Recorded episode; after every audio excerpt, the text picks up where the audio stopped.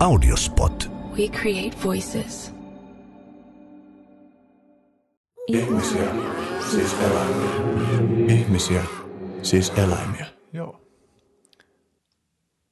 Pistetään homma käyntiin. Joo, Maantieteilijä Marko Leppänen, tervetuloa Ihmisiä siis eläimiä podcastiin. kiitos vaan.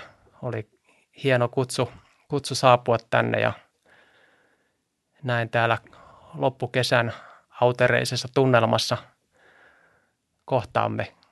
Olen kiitollinen tästä. Joo. Autereinen. Mitä tarkoittaa autereinen? Usein kuultu sana, mutta en huomaan, että en oikeastaan tiedä, mitä se tarkoittaa. Tuommoinen viipyilevä hitusen, hitusen pilvipoutainen, että ehkä autere tarkoittaa sitä, että kun kaukomaisemaa katsotaan, niin on semmoinen maiseman sini, että se ei ole sellainen tota, äärimmäisen terävä ja kirkka, kirkas päivä, vaan, vaan että koko todellisuus saa semmoisen miellyttävän pehmeän hunnun, niin kuin Mm. tuolla nyt vähän tuntuu olevan. Mutta se ei ole kuitenkaan samaa kuin pouta, vaan siinä on joku semmoinen ominaisluonne.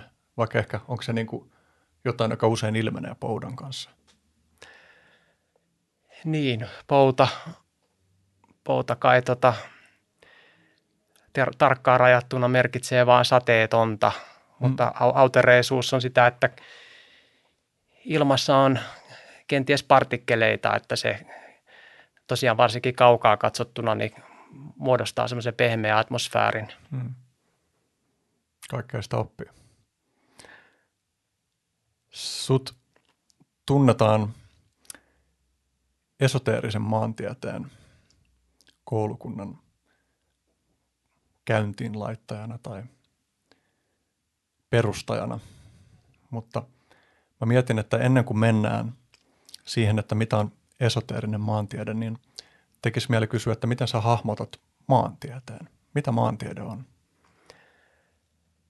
maantiede on äärimmäisen laaja-alaista, että on monia tiete- tieteitä, jotka varsin tolleen piikkimäisesti keskittyy johonkin sektoriin, mutta maantieteeseen mahtuu kyllä kaikkia kirjaimellisesti maan ja taivaan väliltä, eli maantieteeseen kuul- kuuluu vaikka aurinkokunnan fyysinen maantiede ja maantieteeseen kuuluu myös kulttuurimaantiede ja myöskin ää, aluesuunnittelu ja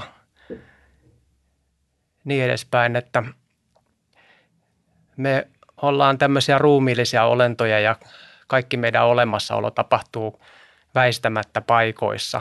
Jopa meidän unet tapahtuu jossain paikoissa ja maantiede käsittelee paikkoja, spatiaalisuutta ja maantiede eroaa maan, maan tiedosta siinä, että maan tieto on sitä, että missä on joku joki ja paljonko on asukkaita jossain kaupungissa tämmöistä enemmän niin kuin nippelitietoa, mutta maantiede sitten pyrkii löytämään vastauksen, että miksi asiat on siellä alueellisella, alueellisella tasolla sellaisia kuin ne on. Onko niin maan tieto sitä y- y- yksi osa-alue siitä, mitä maantiede tuottaa? Joo, kyllä voi, voi näin sanoa. Hmm. Miten sä oot päätynyt maantieteen äärelle? Vastaus saa olla ihan kuinka tahansa pitkä. No sitä pienestä pitäen on kiinnostanut luonnontieteet ja ennen kaikkea niin kuin maantiede ja biologia. Ja silloin kun oli sitten ajankohtaista valita pääsy johonkin oppilaitokseen, niin mulla ei ollut niin mitään muuta suunnitelmaa. Tai itse asiassa oli lentokoneasentaja, mutta se kuitenkin tippui nopeasti pois pelistä ja mä tajusin, niin kuin, että siellä on harhapolku kannaltaan ja maantiede oli sitten ainoa, mihin, mihin pyrin ja, ja siinä sitten vielä kävi sillä lailla, että kun sitten pääsykokeiden tuloksia menin katsomaan Helsingin yliopiston ilmoitustaululle, niin nimeäni ei ollut siellä ja olin maani myynyt.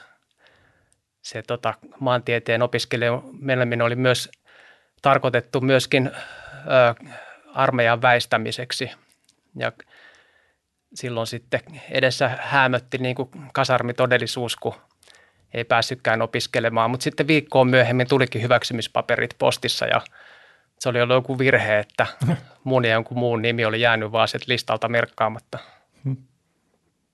Et siinä ehti kokea niin kuin semmoisen epätoivon alhon ja sitten suuren tota, niin, innoitukseen, kun tämä tarpeen ja tyydytyksen polariteetti ehti venyä jo sietämättömäksi.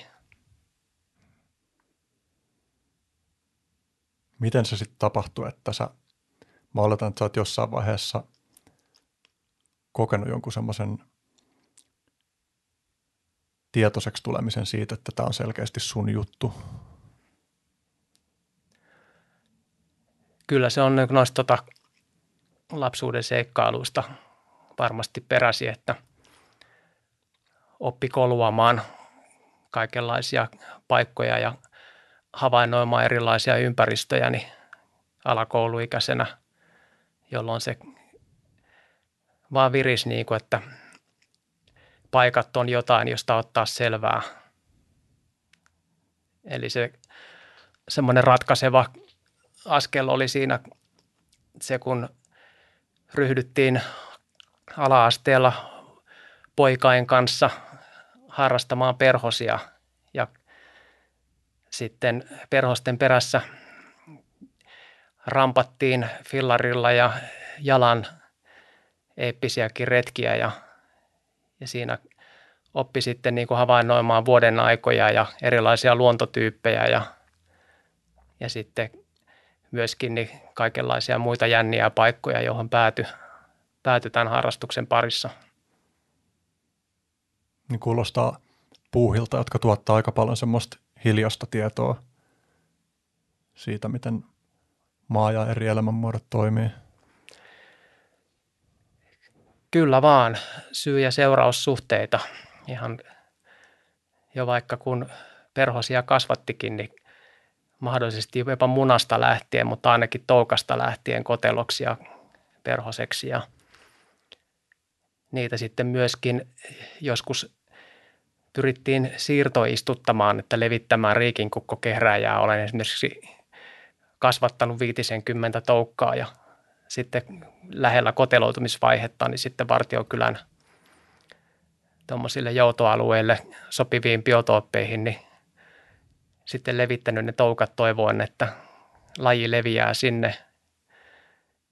Ja, mutta joo, kyllä, juuri noin kuin sanoit. Mistä sä oot kotoisin tarkalleen? Mä oon kotoisin Vartiokylästä hmm. Itä-Helsingistä ja mun tie ei ole, ei ole pitkälle vienyt, koska olen jälleen Vartiokyläläinen ja, ja myöskin hinspyyläinen Sipoossa. Hmm. Eli mun tie meni Vartiokylästä Kallioon ja sitten Kalliosta meni Kalliosaarelle ja Kalliosaaresta Vartiosaareen noin 15 vuodeksi ja sitten Hinspyyhyn ja nyt sekä Hinspyy että Vartiokylä. Hmm. Mikä saa jakamaan näiden välillä? Käytännön asiat vai rakkauspaikkoihin vai? Rakkauspaikkoihin, eli nyt kun on Sipo on niin kuin virallisesti vapaa-ajan asunto, mutta käytännössä kuitenkin ihan talvikelpoinen puulla lämmitettävä kantoveden varassa oleva paikka. Samoin kuin Vartiosaarenkin talo oli puulämmityksellä ja kantovedellä, niin sitä on juurtunut tuommoiseen niin tosiasioiden kanssa puljaavaan elämänmalliin. Ei sitä ihan tota, tuommoiseksi keskuslämmitetyksi rivitaloasukkaaksi helposti sopeudu, niin mutta se, tota, että on jalat molemmissa, niin se sopii hyvin ja se sopii koko tähän tota, niin esoterisen maantieteen ja periferiaterapian niin kuin sanomaankin. Siinä on vähän niin kuin keskus ja periferia molemmat nyt osana elämää. Joo, tässä tulikin niin kuin monta, monta eri teemaa, joihin tämän keskustelun aikana toivottavasti heitään menee. Tuo oli hauska, kun sä sanoit tuosta, että miten sopeutuu rivitaloelämää, niin tästä muistui mieleen se sun eräs blogikirjoitus tästä Mustavuoren asukista, joka asui täällä, asui siellä Mustavuoren erakkohökkelissä. Ehkä sä haluat itse kertoa kuulijoille tämän tätä tarinaa hieman. Joo, no se oli sinänsä, sinänsä aika tota, moinen sattuma, että Mustavuori, joka on siis hien, hieno metsäalue Helsingin itäosissa ja ennen siitä kuuluu osa Vantaaseen ja on kuuluisa lehdoistaan ja kuuluisa ensimmäisen maailmansodan linnoituslaitteistaan. Hyvin tota, niin osittain hyvin vaikeakulkusta maastoa ja kätköistä. Tämmöinen tota, loistava perifeerinen ää, keidas pääkaupungissa. Anteeksi. Niin, niin tota, 80-luvulta lähtien olin pannut merkille, että siellä Mustavuoressa asuu erakko. Siellä asuu itse asiassa useampia erakkoja siihen aikaan. Ja tota, tämä tietty erakko oli kymmenen vuotta jo pienessä mökissään siellä juoksuhautojen takana asunut mökki, joka ei ole missään niin kuin kartoissa eikä viranomaisten rekistereissä täysin niin kuin omavaltaisesti tehty sinne, mutta kuitenkin semmoinen, että sinne pystyy ympärivuotisesti asumaan savupiipusta tuprusi savuja silleen. Ja sitten kun olin sitä kymmenen vuotta katsellut sitä mökkiä, niin rohkaistuin ja menin viimein koputtamaan ovelle ja erakko sitten kutsui sinne sisään ja vietimme juttutuokion ja erakko pudotti sitten tämmöisen pommin, että tulitpa ihmeelliseen aikaan, että olen viimeistä päivää täällä, että minua odottaa rivitaloasunto Söderkullassa jo ennen muutan huomenna. Ja Erakko itsekin mietti, että miten, mitähän siitä tulee, mutta sinnepä tuo meni. Niin, hän ei ainakaan siihen kyseiseen asumukseen enää palannut sitten. Hänellä oli siihen tulossa joku pariskunta ja Erakko epäili vähän, että miten ne tulee siellä pärjäämään ja hän epäili ihan aiheesta, koska tämä mun käynti oli huhtikuussa ja syksyllä kun menin kattelemaan uudestaan, niin se mökki oli palannut, palannut maan tasalle. Siitä voi vielä löytää jotain pieniä, pieniä jäännöksiä siellä. Hmm. Tuo on kyllä hieno tarina ja herättää paljon uteliaisuutta kyseisen herrasmiehen myöhemmistä elämänvaiheista, mutta sitten toisaalta myös tuntuu, että ehkä on ihan hyväkin, ettei tiedä, että se on mysteeri. Kyllä. Aina tarvitaan asioita, joista ei tiedetä, että se on tota, niin, tavattoman lannistavaa, jos, jos kaikki, kaikki tiedetään. Ja tämä pätee erittäin vahvasti myös paikkoihin ja alueisiin, että on oltava semmoisia salamyhkäisiä paikkoja, jotka jääkin jääkin vähän sille hämärää, hämärää ja vaikeammin selvitettäväksi. Hmm. Jäi siitä tarinasta myös mieleen se, että sä mainitsit tämän erakkoherran sivistyneeksi. Joo, sivistystä juuri sillä tavalla, miten Pentti Linkolakin sen määritteli, kun haastatteli häntä hänen 75-vuotis syntymäpäivien johdosta – Eli sivistys on juuri, juuri tota, ei sinällään kirjatietoa, vaan, vaan semmoista sydämen, sydämen lämpöä ja, ja tahtoa toimia toisten hyväksi. Ja Erakko oli selvästi tämmöinen, että hän siellä ruokki lintuja ja oli ihan ystävystynyt lintujen kanssa kertoa, että toi on niin kuin vähän tommonen ja tommonen luonteeltaan ja tämä toinen nyt on semmoinen leikkisä ja, ja kyykäärmeistä piti ja, ja tosiaan jos polulla oli puun taimi, mikä oli tallautumassa, niin hän tunti myötätuntoa puun taimeen kohtaan ja kävi siirtämässä sen muualle. Niin tämmöinen on mielestäni aitoa sivistyne, sivistyneisyyttä. Se on hauskan niin kuin monikäyttöinen sana, tai sille, että, että ehkä usein sillä voidaan viitata siihen, että käyttäytyy normien mukaisesti. Ainakin niin kuin lapsia, joita opetetaan käyttäytyä sivistyneesti, niin heitä opetetaan niin kuin käytöstapoihin ja, ja tällä tavalla. Ja sitten toisaalta se voi olla niin kuin tässä Saksan Bildung-mielessä sivistystä, että se on jotain semmoista ehkä laajamittaista perehtyneisyyttä ihmisyyden olennaisiin kysymyksiin. Ja, ja sitten tämä on ehkä yksi semmoinen ilmenemismuoto tavallaan, että, että voi ajatella, että se voi hyvin kattaa semmoisen myös niin kuin faktoihin perehtyneisyyden, mutta ei mitenkään kuitenkaan rajaudu siihen. Kyllä vaan.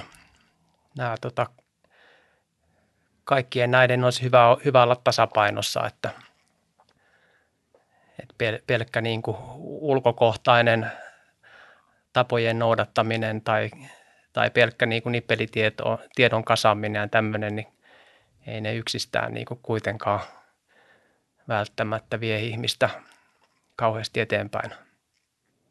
Niin niillä on niin kuin omanlaisensa välinearvo, mm, mutta sitten se, mitä siitä arvosta ammennetaan, niin määrittyy sitten joidenkin muiden asioiden kautta.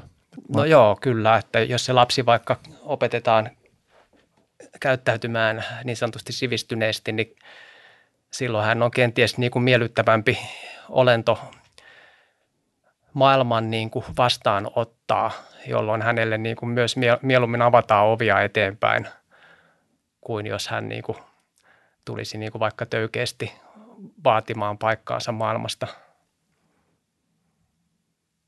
Ja sitten tämä tota, tiedon kartuttaminen, ihan se niin kuin väline, väline eteenpäin, mutta se on oleellista sitten soveltaa sitä tietoa, koska kun kuolema koittaa, niin vaikka olisi lukenut koko kirjaston, niin ei se välttämättä sitten kuitenkaan loppupeleissä ole se, mikä ratkaisee sen, millä mielin kuolee ja siirtyy eteenpäin. Hmm.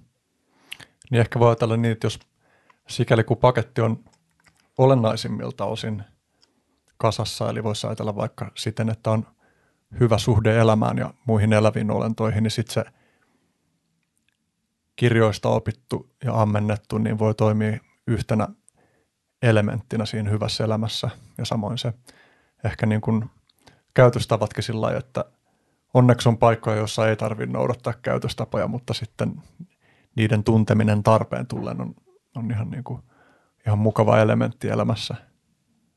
Kyllä, tuo on taitavaa taitavaa elämistä tuommoinen. Hmm. Ja, ja tie, tieto on tietenkin sinällään äärimmäisen antoisaa, että kyllähän se tuo elämään paljon sisältöä, että itsekin niin olen tota viime vuosina tai vuosikymmeninä suorastaan huomannut, että tulee luettua niin kuin aina vaan tietokirjoja ja sitten välillä pitää niin kuin kaunokirjallisuutta ihan tiete, tarkoituksellisesti ottaa väliin, jotta se ei mene liian yksipuoliseksi. Hmm. Joo, toi on, on huomannut kyllä samaa, että semmoinen niin kuin faktojen jano on aika suuri voima itsessä ja, ja eipä siinä mitään, mutta sitten just pitkän tietokirjatankkauksen jälkeen, kun pitkästä aikaa ottaa proosaa käteen, niin se kyllä sitten siihen – se on jännä, miten aika monet ilmiöt elämässä on tollaisia, että, että ne tietää hyväksi, mutta sitten jos niihin ei ole pitkään aikaa ollut kosketuksissa, niin sitten kun, kun tulee olleeksi pitkän tauon jälkeen, niin sitten tulee semmoinen muistaminen, että ai niin, tämä oli tämän merkitys tai tämä oli tämän paikka elämässä. Kyllä, kyllä se, tota, se saattaa olla jälleen tämä tarpeen ja tyydytyksen polariteetti, että kun tarpeeksi on se nälkä siihen kasvanut, että pääsee jonkun toisen luomaan maailmaa mukaan matkalle, niin se on äärettömän antoisaa, mutta sitten taas jos romaaneja niin kun lukee ihan nähkyksi asti, niin sitten se ei, ei pääse välttämättä muodostumaan se tarpeen ja tyydytyksen polariteetti. Hmm. En ole ikinä muistaakseni ottanut romaaniövereitä, mutta kuvittelen kyllä, että se on mahdollista. Ja tässä niin kuin tanssitaan tämän polariteettiteeman äärellä, niin varmaan voisi mennä sitten sen tiettyihin ilmenemismuotoihin syvemmälle. Tämä polariteetin ajatus on sun, sun työssä ja, ja elämässä niin kuin keskeinen. semmoinen toistuva punainen lanka, mitä mä oon ymmärtänyt. Ja, ja yksi keskeinen ilmenemismuoto sille on tämä keskuksen ja periferian suhde, johon sä oot viitannut. Mietin, että ehkä se voisi olla hyvä väylä mennä kohti sitä esoteerisen maantieteen ajatus, ajatusta ja maailman hahmottamisen tapaa.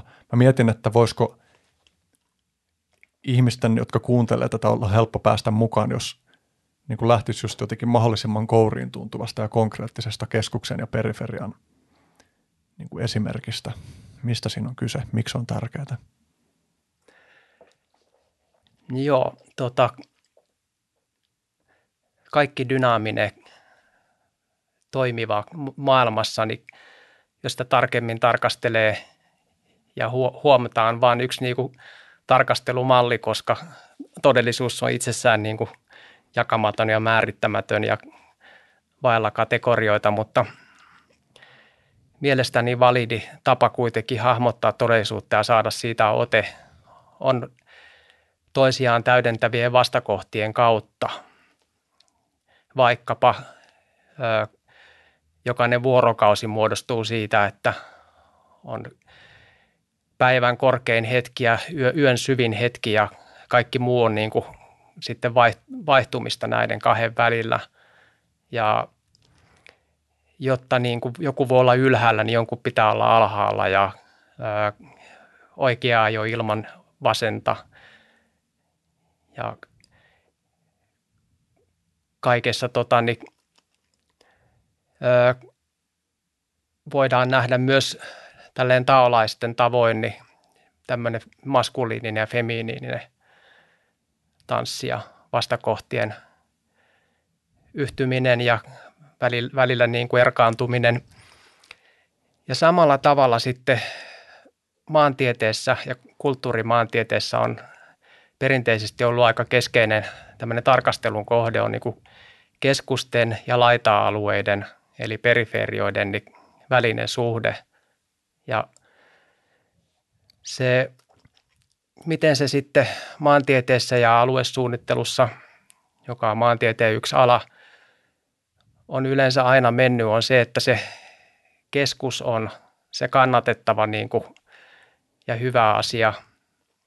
Ja tämä laita-alue, tämä periferia on, on ongelma, ongelmatapaus, koska se ei ole vielä niin kuin keskuksen kaltainen ja sitä sitten niin sanotusti halutaan kehittää, jotta siitä tulisi myöskin keskus.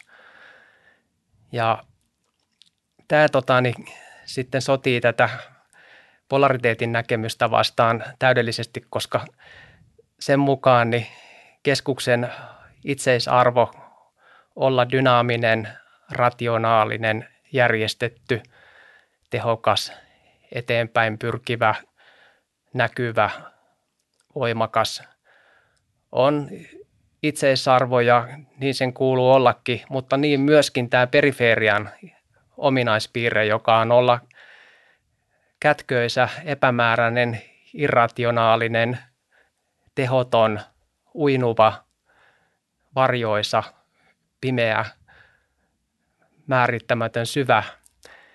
Niin Käytit si- myös ensimmäisessä blogikirjoituksessa sanaa tulosvastuuton. Mm, joo, niin, tota, niin tulosvastuuton ainoastaan niin kuin keskustandardien niin kuin mukaan, eli käytännössä rahan kielellä. Mutta se, että samalla tavalla kuin sähkölaitteessa on oltava plus- ja miinusnapa, niin aluejärjestelmä tarvitsee tätä, että on elävät ja hyvässä kunnossa sekä keskus että, että periferiat ja, ja että periferia nimenomaan arvostettaisiin ja saisi sais pysyä periferiana ilman, että sitä jatkuvasti koitetaan jotenkin muokata niin kuin edes hieman keskuksen kaltaiseksi, eli käyttämäni termin mukaan keskustaa. Ja, ja tota, jokin kouriin tuntuva esimerkki, no vaikkapa se, että näähän tota, toteutuu niin kuin kaikilla hierarkiatasoilla, alkaen vaikka yksittäisestä talosta, minkä, minkä keskusta voi olla joku, joku työpöytä ja sitten periferiaa joku ullakon peräkätkö siellä, mutta, mutta semmoinen vaikka täältä Helsingistä niin esimerkki se, että mikä on keskusta, no se me nyt tiedetään mikä on Helsingin keskusta, mutta sitten perifeerinen paikka on vaikka tämä Vartiosaari, jonka, jonka tunnen hyvin. Se, että se on tota, katulamputon, autotietön tai va- vailla autoja, va- vailla modernia kunnallistekniikkaa lukuun ottamatta paria taloa.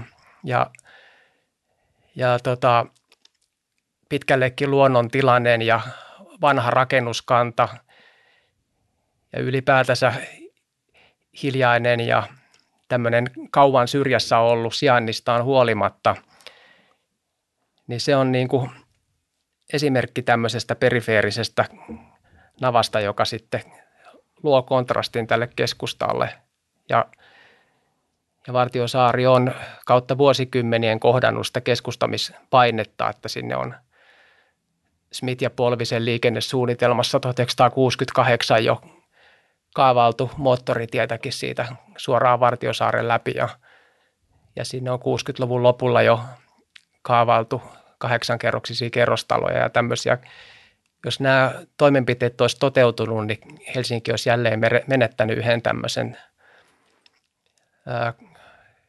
kaupungin sisäisen vastapoolin, joka nähdäkseni kuitenkin on tämmöisen terveen ja dynaamisen aluejärjestelmän niin ydintä olla nämä molemmat niin kuin puolet. Tämä on nyt yksi esimerkki. On sun juttua lukiessani pohtinut paljon, on pohtinut muutenkin siis, mutta pohtinut vielä lisää niiden innoittamana. Asun niitä Jollaksessa ja toi koko Laajasalon, Laajasalon prosessi on ollut jotenkin aika, aika monilla tavoilla vaikuttavaa, seurattavaa. Että se, miten just toi, toi Kruunuvuoren alue on mullistettu niin kuin osittain siinä aikana, kun mä oon itsekin asunut, asunut siellä. Ja nimenomaan tämä sun kuvaama keskustamisen ilmiö on aika voimakkaana siellä. Tämä Kruunusillat-projekti tietysti niin kuin hyvin yhtenä kanssa konkreettisena ilmentymänä, että tavallaan että se tuntuu, että, että siinä niin kuin tuodaan aiemmin perifeeristä aluetta konkreettisempaan kosketukseen keskusta-alueen kanssa? Joo, virkakieli puhuu tällöin, että joku alue on jäsentymätön ja että mm. se pitää jäsentää. Ja, ja toi on nyt ihan ääriesimerkki, että se 400 miljoonan silta pitää vetää sinne, jotta se saadaan niin kuin keskustettua. Ja näähän tota, tämmöinen maisematieteilijä P.F. Lewis on sanonut, että maisema on tiedostamaton oma elämän kertamme. Ja minkä takia perifeeriset elementit voidaan tuntea niin kuin sietämättöminä, että ne pitää jäsentää, niin tämmöisissä kysymyksissä vastausta ei niinkään pidä etsiä ulkoa, vaan kääntyä ihmisen sisään, että minkä takia sille on niin sietämätöntä, että joku alue on salamu, salamyhkäinen ja sillä tavalla uinuva ja syrjään jäänyt. Niin tässä kanssa ollaan tekemisissä sen kanssa, miten sä oot viitannut keskeisenä ehkä innoittajana tässä esoteerisen maantieteen ajatuksessa niin Jungiin, Jungin käsityksiin alitajunnasta. Pitäisiköhän sitäkin ehkä avata tässä kohtaa vähän, miten se liittyy tähän kaikkeen? Miksi tämä sisäinen ja ulkoinen maailma on jollain tavalla kytköksissä? Joo, tämä tota, esoterinen maantiede ja se polariteettiteoria niin, tai polariteettihypoteesin tuominen tuohon aluetasolle, niin sen sitten tämmöinen yksi sovellus on nimenomaan tämä terapia, mitä tämä gradu nyt sitten käsitteli ja siinä on innoittajana tämä Jung, kun Jung toisin kuin Freud näki piilotajunnan yhtä oleellisena kuin tämän rationaalisen päivätajunnan ja näki, että vain niin kuin nämä molemmat puolet huomioimalla ihmisestä, päivätajunta ja sitten piilotajunta, niin saadaan kokonainen yksilö, joka on hyvinvoipa. Ja tämä analogia on sitten periferiaterapiassa siirretty tähän alueelliselle tasolle, että, että se, jotta se alue on kokonainen ja hyvinvoipa, niin edellyttää, että nämä molemmat nähdään siinä tasa-arvoisina tekijöinä. Ja tämä loikka niin kuin psyykkeestä alueisiin ei ole välttämättä niin hullu kuin se aluksi kuulostaa, koska kuitenkin me väistämättä, niin kuin tuo äskeinen sitaatti antoi osaltaan ymmärtää, niin me väistämättä luodaan sen näköinen ympäristö, joka kertoo jotain hyvin paljasta, paljastavasti meidän niin kuin mielestä. Ja sitten sama toimii toiseenkin suuntaan, että ympäristö aivan tutkitusti ja mitatusti vaikuttaa myöskin meihin, miten me voidaan ja, ja millainen niin kuin mieli meille tulee. Ja jos tota, niin,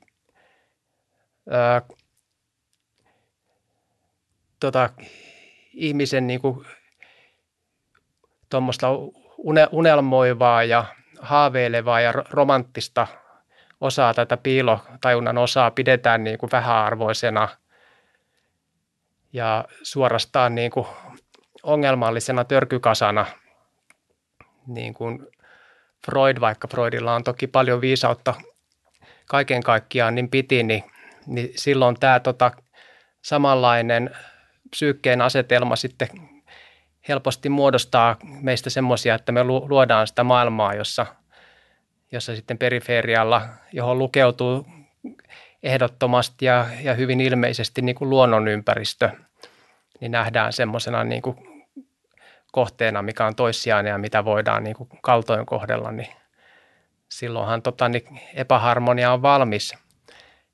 Ja kysymys on kokonaisuudesta, että onko ihminen niin kuin kokonainen ja onko ympäristö kokonainen vai onko siinä niin kuin William Blake huudahtaa uhraa osat, miten käy kokonaisuuden. Eli tota, ja tähän liittyy tämmöistä jännää niin kuin sanojen etymologiaa myöskin, että kokonainen sana on alkujaan niin kuin kreikaksi hoolos. Ja hoolos on juurisana myös niin kuin terveydelle, niin kuin health, ja, ja myöskin pyhyydelle, holy. Eli se, mikä on kokonaista, on, on tervettä ja pyhää. Ja pyhää tyypillisesti on se, joka kytkee kokijan laajemman kokonaisuuden osaksi tai auttaa kokemaan itsensä osana sitä laajempaa kokonaisuutta, muistuttaa. Kyllä, ja jälleen avainsana, avainsana kokonaisuus. Hmm.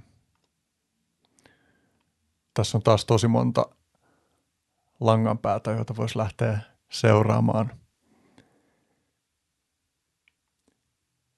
Ehkä, ehkä niin kuin yksi, joka tuntuu nyt olennaiselta, niin kun mä sun juttuihin perehtyessäni koin tosi paljon samaa mieltä olemista, mutta mä mietin, että kaikki kuulijat ei välttämättä jotenkin koe samoin, niin voisiko sitä vielä jotenkin täsmentää, että miksi se periferia on niin tärkeä asia vaalia? Periferia nyt ensinnäkin kannattelee koko keskusta, eli jos nähdään periferiana luonto ja sitten siellä on tota, niin, lu, luonnon kannattelemana on sitten sivilisaatio ja kulttuuri, niin jos me ajatellaan, että se määrittämätön, rajaton, villi, voimakas niin kuin luonto, joka kannattelee sitä koko keskusta, että jos se nähdään niin kuin jonain, mikä mikä on niin kuin alempiarvoinen ja joka voidaan eliminoida, niin, niin onhan tota loppu, lopputulema varsin ilmeinen ja tässä eksperimentissähän ihmiskunta toisaalta nyt parhaillaan on. Mutta vastaavasti ihmisen psyykkeessä, että jos sitä koko ihmisen, ihmisenä olemisen ö, monialaista kirjoa, mihin kuuluu niin kuin rak- rakkaus ja unelmointi ja luovuus ja tämmöiset, että jos sitä ei niin kuin pidetä minkään arvosena, vaan pidetään pelkästään vaikka matemaattis-loogista mieltä, niin millaisen ihmisen saamme, että voimme saada tota, niin, kylmän tehokkaan robotin, ehkä semmoisen, minkä, minkä keinoäly saattaisi myöskin tuottaa. Mutta ää, mutta kuten sanottu, niin molemmilla puolilla on paikkansa, että, että en, niin kuin mitenkään myöskään niin kuin väitä, että se perifeeria on niin kuin loppupeleissä oleellisempi, tai on se ehkä oleellisempi kannatellessaan tätä, mutta, mutta että se, et, ettäkö se olisi, olisi kuitenkaan niin eksistenssimme kannalta niin kuitenkaan tärkeämpi. Niin tästä tuli mieleen, kun mä pohdin tota keskuksen ja periferian hahmottumista niin kuin ihmisen sisäisessä kokemuksessa, niin, niin kuin tietoisuuden näkökulmasta periferia on myös ihmiskehossa niin kuin suurin osa tapahtuvista prosesseista, suurin osa kaikesta siitä, mikä pitää tätä meidän koko järjestelmää pyörimässä, niin on meille tavoittamattomissa, ehkä joidenkin hengitystekniikkojen ja tuollaisten kautta on esimerkiksi mahdollista päästä käsiksi vaikka johonkin sykkeeseen ja tuon tyyppisiin juttuihin, mutta, mutta viime kädessä kuitenkin se on systeemi, joka ei ole meidän hallinnassa eikä me aktiivisesti ylläpidetä sitä, vaan se aktiivisesti pikemminkin ylläpitää meitä. Mm. Ja sitten se on jännä, että miten ton voisi ajatella olevan aika ilmeistä, kun pohtii ihmiskapistuksen olemusta, että ehkä aika harva ihminen ajattelisi, että ei, ei, että kyllä minä itse hallitsen tätä. Mutta sitten se on jännä, miten se ei kuitenkaan välttämättä laajene siihen, miten me ollaan suhteessa muuhun luontoon tällä planeetalla. Joo, kiintoisa toi parasympaattisen hermostoesimerkki. Ja toinen esimerkkihän on se, tota, josta nyt viime vuosina on saatu paljon tietoa, tämä kehon niin kuin mikrobipaljous. Että ää, meidän, meidän geeneistä tai ne geenit, mitä meissä niin kuin val, vaikuttaa, niin niistä vain noin yksi prosentti on meidän niin, kuin niin sanotusti omia geenejä ja 99 prosenttia niistä geeneistä, minkä, minkä, mitkä vaikuttaa tähän ympäröivään maailmaan ja on vuorovaikutuksessa koko ajan, niin on, on erilaisten mikrobien geneettistä aineistoa, mikä yhdistää meidät sitten ympäristön geeni metagenomiin, tuohon geenivarastoon. Ja myöskin soluissa niin se on noin 50 ja 50, eli noin puolet on meidän elimistön omia soluja ja puolet niistä soluista mitkä meillä tässä parhaillaan on mukana pöydän äärellä, niin on bakteerien ja arkkieliöiden soluja.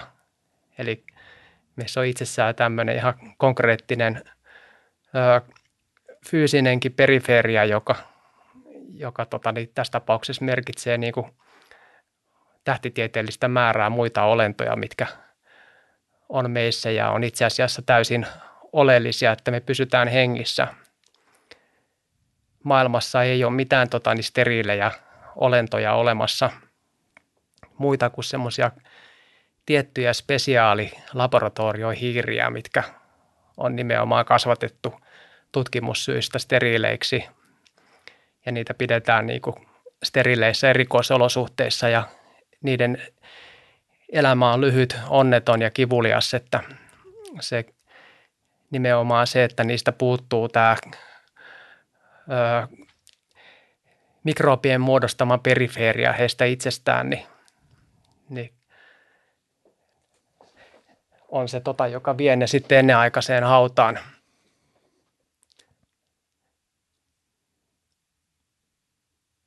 Kun meditaatioharjoituksessa havainnoi sitä havaintojen tekijän luonnetta, niin sitä on aika vaikea hahmottaa, koska se havainto ja havainnoija on vyyhtyytyneitä toisiinsa tai se vaikutelma siitä havainnoijasta, mutta kuitenkin semmoinen toistuva juttu, jonka ääreltä mä löydän itteni on, että musta vaikuttaa siltä, että, että mä oon verkosto, mä oon erilaisten prosessien verkosto. Jos mä mietin vaikka näköaistia ja kuuloaistia, niin että mä hahmotan sitä vähän sillä tavalla, että ne on moduuleita, jotka niin kuin vuorovaikuttaa keskenään tavalla, jossa – ei varsinaisesti ole mitään keskusta, vaikka sitten se vaikutelma siitä keskuksesta kuitenkin tulee myös ehkä sen ihmistietoisuuden olemuksen niin kuin luonteesta johtuen, että tulee se vaikutelma, että, että tässä on keskipiste, vaikka sitten just että tavallaan, että, että mitä enemmän mä teen niitä havaintoja siitä, että mitä kaikkea mun sisällä tapahtuu, niin sit sitä enemmän vaikuttaa siltä, että ei varsinaisesti ole keskipistettä, ei ole sitä klassista homunkuluspikkumiestä siellä, jolle kaikki tietoisuudessa tapahtuva näytettäisiin, vaan, vaan se on vaan niin kuin jotenkin se tuntuu semmoiselta heijastusten vyyhdiltä. Niin, kun se tota, vie tota, niin katsovan silmän eteesi ja se katsoo suoraan tarkastelevasti sisääsi, niin tosiaan sitä egoa onkin yhtäkkiä yllättävän vaikea löytää ja se on kuin saippua palaat, kun sen tarttuu, niin se aina – tuntuu lipsahtavan pois, että sitä ei saa niin kuin naulittua paikalleen. Ja tuntuukin olevan, että, että olemme semmoinen niin kuin näyttämö ja meissä tapahtuu sen sijaan, että, että, että me, meille, että me, me olisimme joku pysyvä kokija, joka, joka luo ja kokee, vaan – tämä on se, tota, ei sitä tota, egoa ilmeisesti kukaan ole onnistunut niin kuin sieltä pysyvästi niin kuin löytämään, missä se sijaitsee ja saamaan siitä otetta. Niin mistä huolimatta kuitenkin se tuntuu ihan kätsyltä hahmottaa jonain prosessina, jolla on joku rooli siinä, mutta just nimenomaan, että se ei ole selvärajainen samalla tavalla kuin se – minuuskaan ei ole selvärajainen. Niin, kaikki, kaikki on jatkuvasti ää, dynaamisessa muutoksen tilassa ja myöskin, myöskin tämä minuus on jatkumo. Edellinen hetki määrittää, millainen on tämä hetki ja tämä hetki taas määrittää seuraavaa ja virta, virta menee eteenpäin, virta aaltoilee ja välillä virta kuohua, välillä myrskyä, välillä se on seesteinen, mutta yhtä kaikki se on virta eikä, eikä mikään kiinteä tämmöinen pohjannaula, joka, joka seisoisi siellä vakaasti ikuisesti ja maailma kiertäisi sen ympärillä. Mä mietin ehkä vielä tästä kokonaisuudesta yksi. Mä olen hieman tietoinen siitä, että mä en halua viedä tätä – aivan liian abstrakteille leveleille, koska musta tuntuu, että sun ajattelussa, niin kun, kun mä oon perehtynyt sun ajatteluun, niin musta tuntuu, että se on jotenkin tosi konkreettista ja no maanläheinen on hauska sana sillain, kun se on niin konkreettisesti sitä, mitä sä teet. Tekee vielä silti mieli tuoda yksi kulma tähän liittyen siihen, että sitten että jos mä nyt vaikka siitä meditaation näkökulmasta tai ylipäänsä niin kuin introspektion näkökulmasta katselen sitä, mitä mun sisällä tapahtuu, niin joku puolihan siinäkin ehkä voi, senkin voi ajatella semmoisena keskustavana pyrkimyksenä, että mä pyrin tuomaan jonkun niin kuin johdonmukaisen kartaston ö,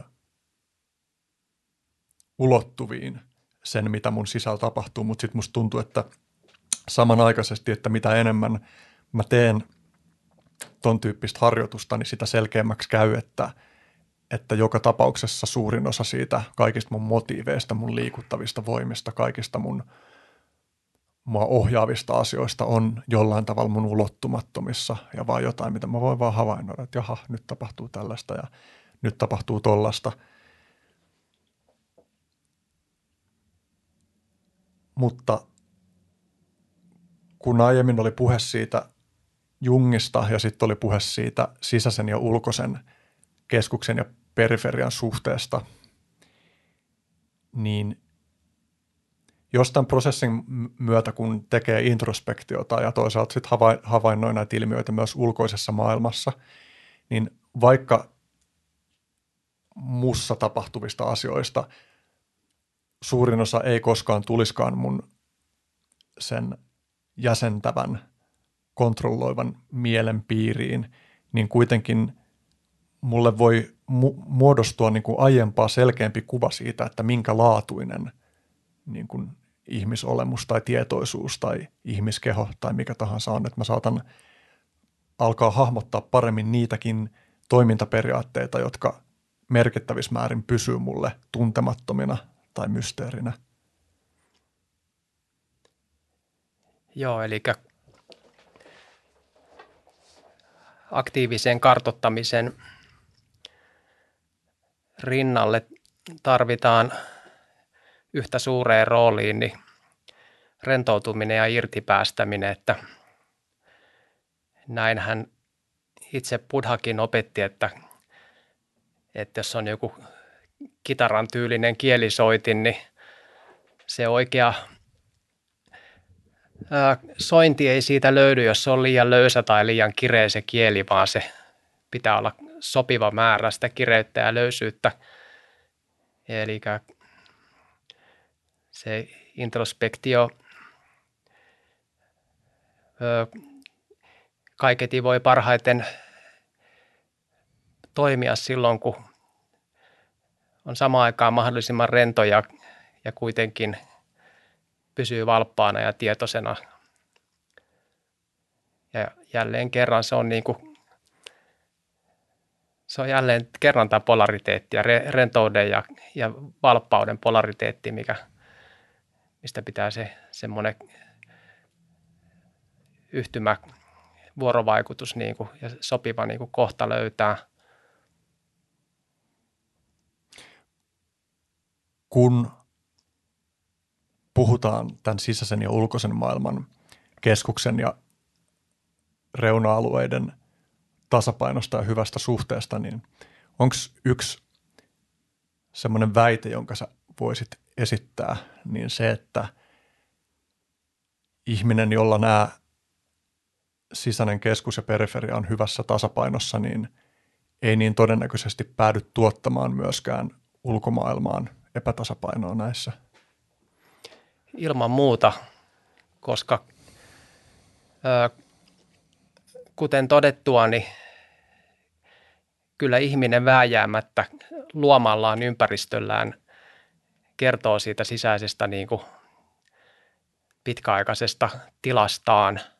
Tämähän tota, on nähtävissä vaikka kenen tahansa asunnossa. Jonkun ihmisen kodin näkeminen hän kertoo valtavasti siitä ihmisestä, että onko se koti niin kuin, ö, täysin niin kuin kaauksessa ja, ja, ja sekä, sekasotkuineen ja tavarapinoja sortuilee ja kaikki on pölystä – vai onko se kenties tota, niin toinen ääripää, että se on äärimmäisen niukasti sisustettu ja siisti, ja, tai että onko se ö, niin kuin, ö, kauneudella täytetty vai, vai tota, niin pikemminkin funktionaalisuudella ja no ne tietenkin voi myös yhdistyä, mutta niin edespäin.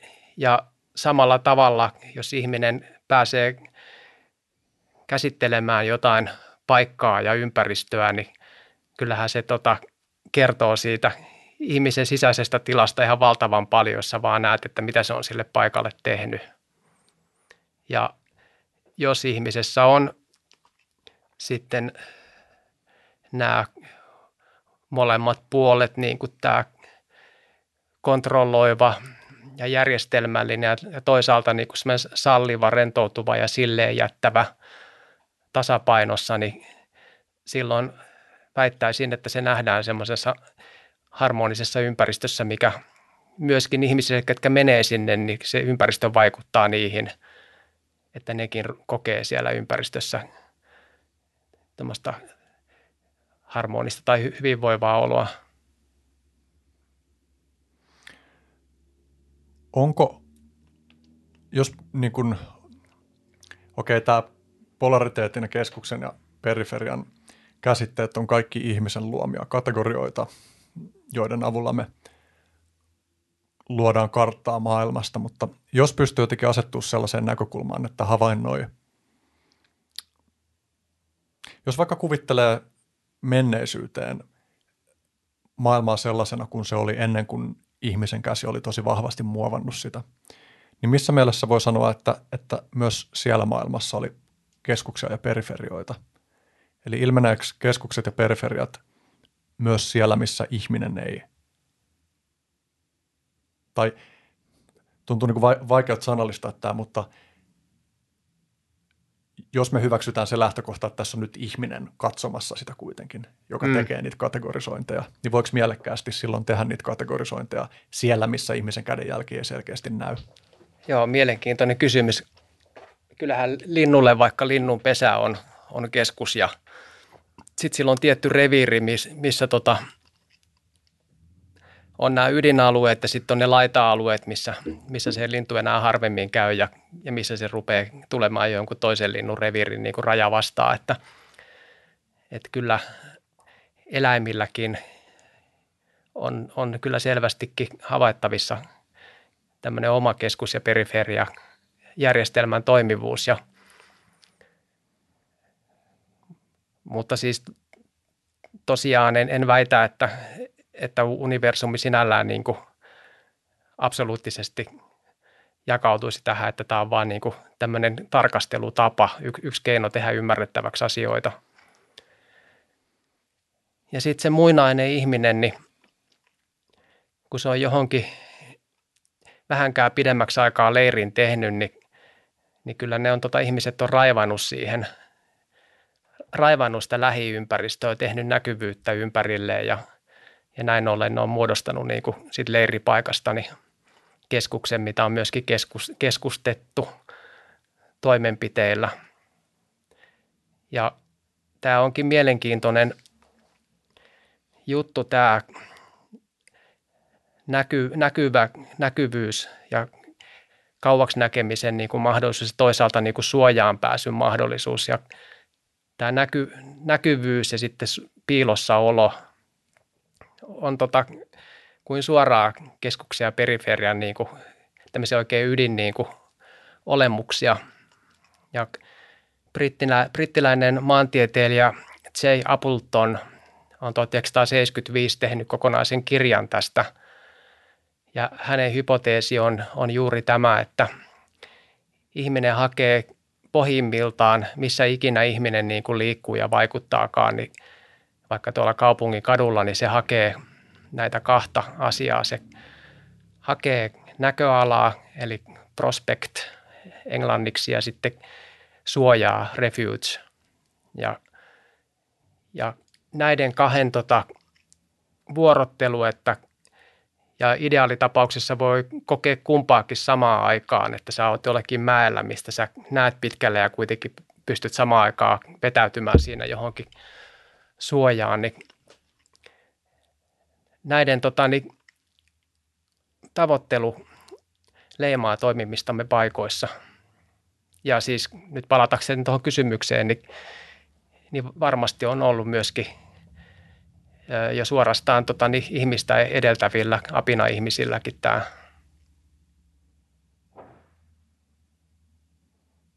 Toi niin kuin linnunpesä oli mun mielestä hyvä esimerkki. Se on jotenkin visuaalisestikin semmoinen, että se näyttää, se näyttää keskukselta.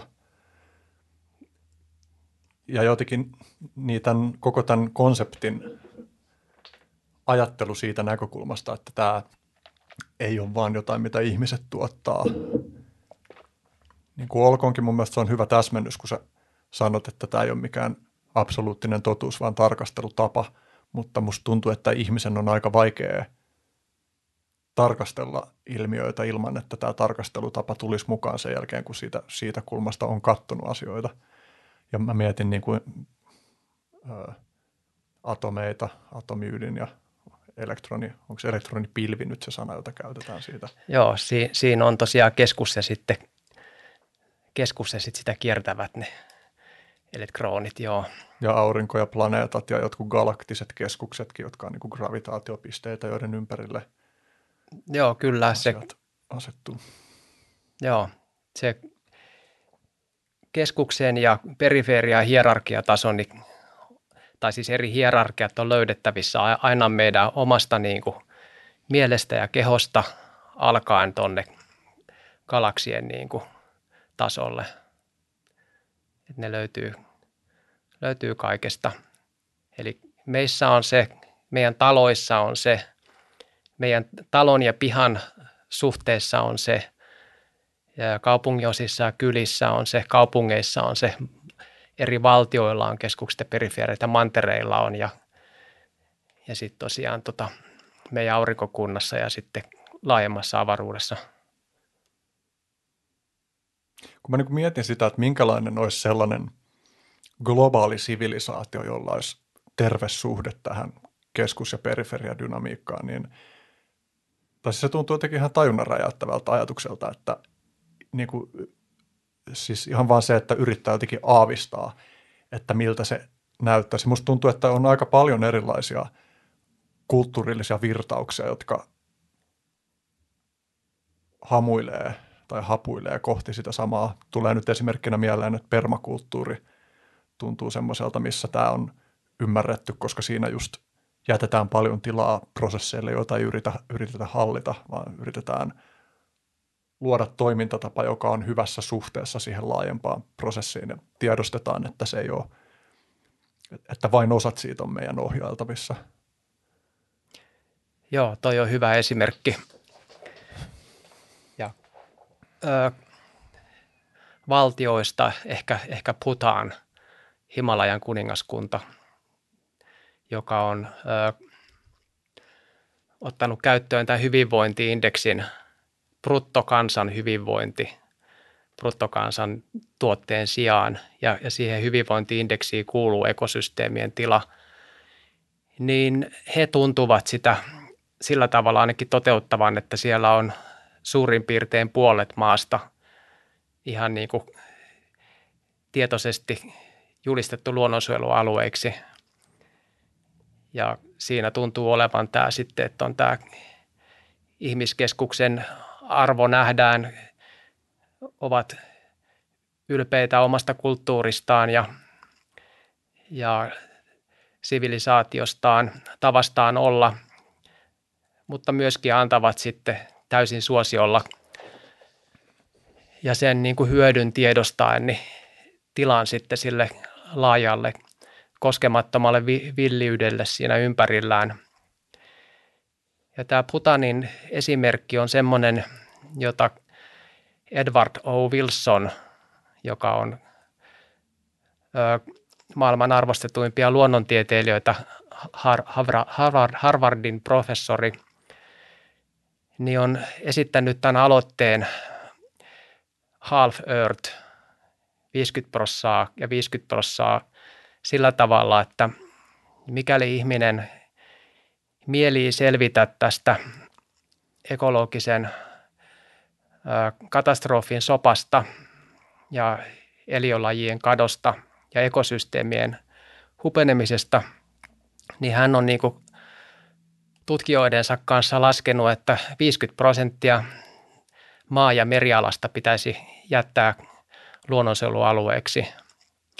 Ja tällä tavalla pelastettaisiin noin 80 prosenttia lajeista, ei edelleenkään kaikkia, mutta 80 prosenttia ja, ja ekosysteemeistä jokseenkin kaikki. Ja tämä kuulostaa meistä tietenkin epärealistiselta ja pöyristyttävältä niin kuin vaatimukselta, että puolet pitäisi mukaan jättää luonnonsuojelualueeksi. Mutta mikäli näiden huipputiedemiesten laskelmiin on luottamista, niin se kuitenkin on se, mitä pitäisi tehdä. Ja, ja tämä on juuri tämmöinen niin kuin erittäin voimakas ja konkreettinen osoitus tavallaan tästä keskus- ja periferian välisen tasapainon oleellisuudesta. Niin on kiintoisa, että se on pöyristyttävää ja epärealistista. Ja sitten myös pöyristyttävää ja epärealistista on se, että niihin tarvittaviin muutoksiin ei ryhdytä. Niinpä, mutta meipä ehdottamaan tuota eduskuntaa, että olisi tämmöinen lakialoite, että 50 prosenttia Suomesta laitetaan luonnonsuojelualueeksi, niin mm. voisi nähdä, kuinka siellä pyöriteltäisiin silmiä ja niin kuin kuitattaisiin se vitsinä koko ehdotus. Mm. Niin, niin silleen niin kun, jos katsoo sellaisesta realistisesta näkökulmasta, niin nyt tälle välittömästi en, en sano, että, allekirjoitan tämän, mitä mä aion sanoa, mutta kokeillaan, miten tämä tulee ulos. Että kolme niin kuin perspektiiviä on, että, että miten tuo muutos voi tapahtua, niin yksi on niin kuin poliittinen, ja se näyttää täysin mahdottomalta, että se lähtisi liikkeelle niin kuin jostain puoluepoliittisesta mm, aloitteesta. Eli pikemminkin mä ajattelen, että politiikka seuraa perässä, jos muu yhteiskunta osoittaa sen, että sillä on tarpeeksi tukea, että niitä poliitikkoja ei potkita pois sieltä, jos ne lähtee ajaa sitä.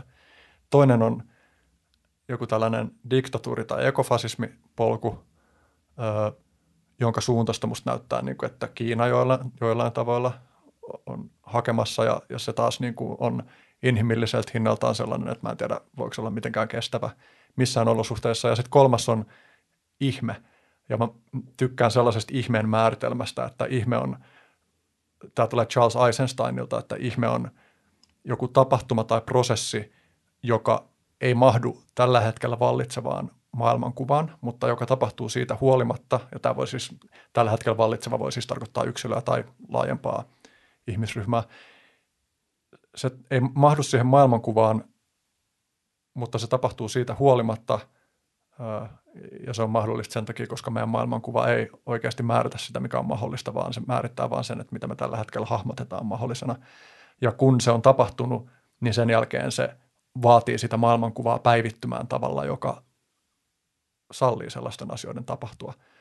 Eli mä ajattelen, että se, se laatu, muutoksen laatu, jota tarvitaan, jotta kaikki tämä katastrofivyyhti, jonka keskellä me ollaan, tai edes merkittävä osa siitä pystytään jotenkin navigoimaan kunnialla läpi, niin että se edellyttää niin kuin tuossa mielessä monenlaisia ihmeitä, että, että monet niistä ratkaisuista, niin voi olla, että ne on silleen yksilötasolla havaittavissa, että voi olla, että, että se, että jotkut ihmiset kokee, että, että mun paikka maailmassa on keskittyä tähän mun omaan maaplänttiin, jolla mä viljelen kurpitsoja – toi voi olla niin kuin yksi elementti sitä, mutta se, että miten se tapahtuu, mikä on niin kuin se konkreettinen prosessi, jonka läpi meidän yhteiskuntajärjestelmä ja meidän joku niin kuin kulttuurillinen yhteiskunnallinen identiteetti, meidän käsitys siitä, että mikä on ihmisen ja muun luonnon suhde ja nämä, näin, niin se, miten tämä kaikki päivittyy, mitä, mitä se niin kuin käyttöjärjestelmäpäivitys vaatii, niin mä, mä luulen, että se on semmoinen, että se ei ole – käsitettävissä kuin pienenä sirpaleena sieltä täältä. Että se on jotain, missä vaan tarpeeksi monen ihmisen täytyy heittäytyä luottaen johonkin sellaiseen suuntaan, joka tuottaa sitten, mitä se sitten onkin, mitä kohti meidän täytyy mennä.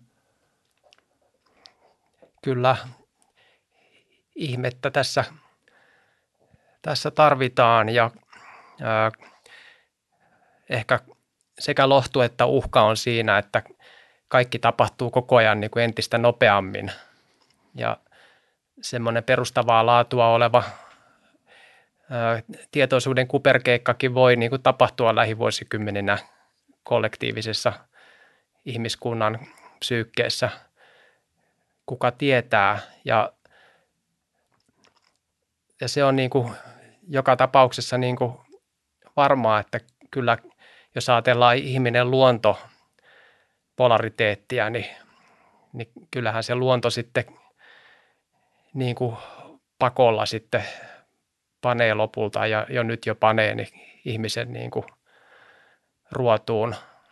Eli se niin kuin kompensaatio siitä vaasta, mikä on kallistunut toiseen äärilaitaan, niin se tapahtuu sitten, halusimme tai emme jossakin vaiheessa jollakin jonkinmoisella rysähdyksellä – mutta että mi- miten sitä tasapainoa aikaisemmin voitaisiin hakea, niin en tiedä. Ehkä sitä Putanin tilannetta pitäisi tutkia tarkemmin, että miten ne on sen niin kuin konsensuksen saanut siihen omaan ratkaisuun, että noin puolet valtiosta on suojeltua. Niin missä määrin se joku maailman tällä hetkellä vallitsevan geopoliittisen tilanteen näkökulmasta on niin perifeerinen paikka, että siellä sallit, niin kun, että meidän tämänhetkinen sivilisaatiokokonaisuus sallii siellä kokeiltavan tai elettävän tuollaista elämäntapaa. Kuinka vaikeata jotain vastaavaa on toteuttaa siellä, missä se keskustamisprosessi on kaikista voimakkaimmillaan ja missä myös se kaiken resurssipotentiaalin muuttaminen rahaksi on voimakkaimmillaan. Aivan. Mutta se tieto, mistä tuossa puhuttiin, tiedon merkitys, niin sekin tulee tähän vaikuttaa, että me ollaan nyt vasta hiljattain kuitenkin opittu se juurikin vaikka tuon luonnonympäristön mikrobien kautta, että, että se ympäristön perifeerisyyden aste niin on suoraan meidän oman niin kuin, tasapainoa ja hyvinvoinnin edellytys. Ja tämä kun la, lajisto on köyhtynyt, biodiversiteetti huvennut, eli ne biodiversiteettiindikaattorit menee alamäkeä, niin samaan aikaan ylämäkeä menee ihmisen tämmöiset krooniset ei-tarttuvat sairaudet, mitkä liittyy elimistön inflammaatioon, hiljaiseen kytevään tulehdukseen. Ja tutkijat näkee näillä yhteyden, eli tämä inflammaatio on todella monien sairauksien juurisyynä, ihan arveltu niin kuin masennuksesta alkaen autoimmuunisairauksiin. Ja, ja se tota, on nyt vasta hiljattain Suomessakin tässä on tehty korkeatasosta tutkimusta Ilkka Hanski ja kumppanien toimesta, niin, niin se, että mitä niin kuin köyhempää latistetumpaa meidän luonto ympärillä on, niin sitä enemmän ihminen niin kuin voi huonosti psyykkeen ja, ja kehon tasolla. Ja Pohjois- Pohjois-Karjalassa oli tämmöinen niin kuin konkreettinen tutkimus, että ne nuoret, keiden pihamaalla kasvo enemmän luonnon kukkalajeja, niin niiden iholla vastaavasti oli monipuolisempi mikroopisto ja sitten tämä atooppinen allergia oli tämmöisillä nuorilla selvästi harvinaisempaa kuin semmoisilla nuorilla, keiden pihamaat oli niin kuin enemmän keskustettu tämmöiseksi karuksi, kenties so- sorapihaksi. Ja, ja tota, nythän tässä on käytännön sovellutuksia jo tehty, että oli tämä tutkimus, missä päiväkotien pihamaalle tuotiin metsämaata ja havaittiin jo kuukaudessa oli lasten mikropisto niin ihossa, veressä ja ulosteissa niin muuttunut selvästi monimuotoisemmaksi ja tälleen terveyttä suojaavaksi mikropistoksi. Ja tämmöisiä tota, niin, tietoja, kun meille virtaa, niin silloin se periferia, jolle aikaisemmin ehkä ei nähty laskennallista arvoa ja sen takia sitä oli helppo jatkaa sen latistamista ja nitistämistä, niin sille nähdään yllättäen niin kuin äärimmäisen tärkeä kansanterveydellinen arvo, joka on myös taloudessa mitattavissa, puhumattakaan hyvinvoinnista. Niin, niin miten, miten tämä ihme voisi tapahtua, niin se voi tapahtua monen niin kuin noron vaikutuksesta, mitkä yhtyy yhdeksi puroksi ja yksi, yksi noro on epäilemättä tämä niin kuin tieto, mikä johtaa siihen, että ää, vähitellen aletaan monimuotoisuutta palauttamaan niin kuin ytimiinkin, kaupunkikeskustoihinkin. Niin kuin tuossa meidän vastapäätä on, on toi ihan mahtava toi Annalan kartanan kukkaloisto. Hmm. Ehkä tuon biodiversiteetin äärelle voisi pysähtyä tutkailemaan enemmänkin. Mä oon käynyt joidenkin erittäin terävinä ajattelijoina pitämieni ihmisten kanssa keskustelua biodiversiteetin merkityksestä siten, että, että he on ollut niin kuin mun kanssa jollain tasolla ainakin eri mieltä siitä, että, että missä määrin jotenkin biodiversiteetti itsessään on vaalimisen arvoista. Ja mä oon yrittänyt hahmottaa, että missä kohtaa se niin kuin erimielisyys tapahtuu. Ja se niin kuin esimerkki,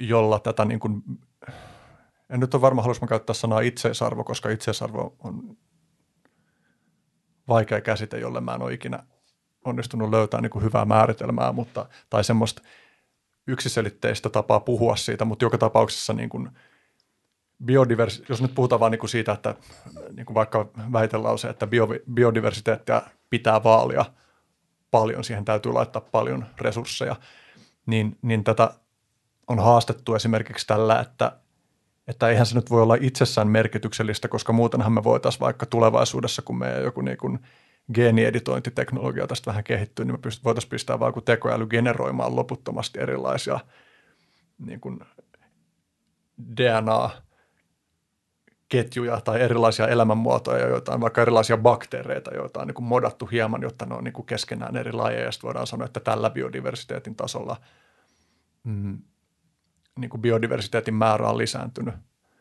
No, en tiedä, riittääkö tähän niin kuin vastaukseksi se, että biodiversiteetti ei ole pelkästään niin kuin lajien monimuotoisuutta, vaan se on myös niin kuin elinympäristöjen monimuotoisuutta ja mikä se kolmas ulottuvuus onkaan, joka nyt ei heti pamahda mun mieleen. Geneettinen monimuotoisuus ja lajien monimuotoisuus ja elinympäristöjen niin, monimuotoisuus. Niin, lajin sisäinen ja lajien välinen ja elinympäristöjen, eikö niin?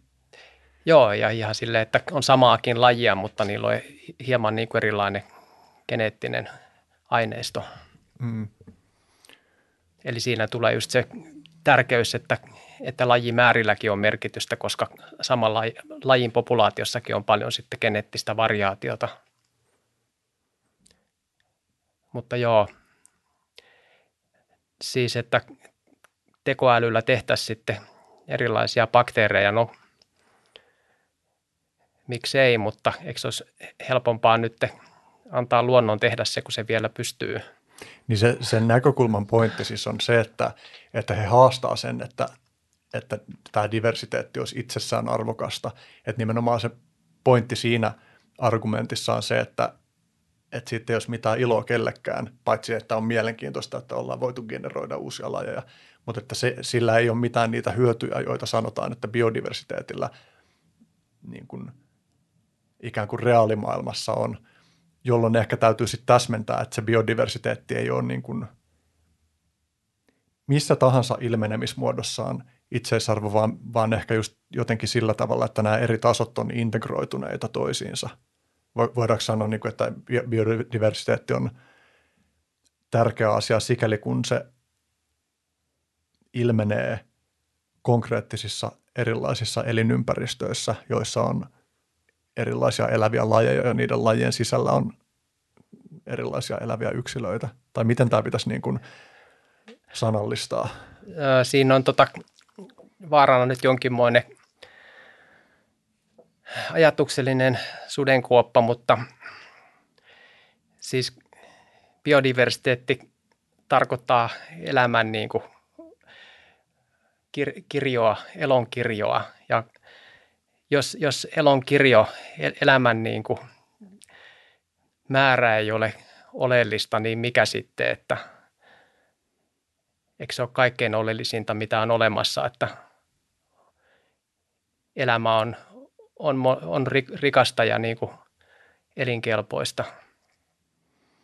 Niin, tuo elinkelpoinen tuntuu ehkä olennaiselta lisäykseltä tuohon, tai että kun se vasta, vastaväite tavallaan on se, että no jos on noin, niin miksi me sitten ei voi, voitaisiin vaan tavo- tavoittaa niitä.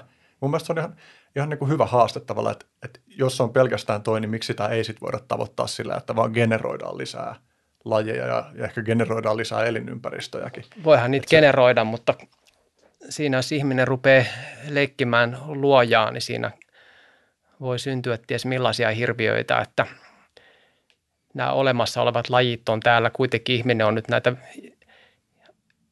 siis kaikkein viimeisimpiä tulijoita täällä, niin nämä muut on löytänyt täällä paikkansa ja sopeutunut ja se monimuotoisuushan on tasapainoa, että mitä enemmän on lajistoa ihmisen suolistossa, iholla tai tuolla ulkona metsässä, niin sitä vakaampi se on se yhteisö, koska jos siihen ilmestyy joku niin kuin öykkärilaji, jonka ajatuksena on niin kuin päästä yksinvaltiaksi ja tuhota muut lajit, niin siellä on niin paljon näitä muita lajeja, jotka heti rajoittaa sen toimintaa ja panee sen johonkin omaa pieneen lokeroonsa, missä se saa, saa sen jälkeen niin kuin jäädä siihen. Ja, ää,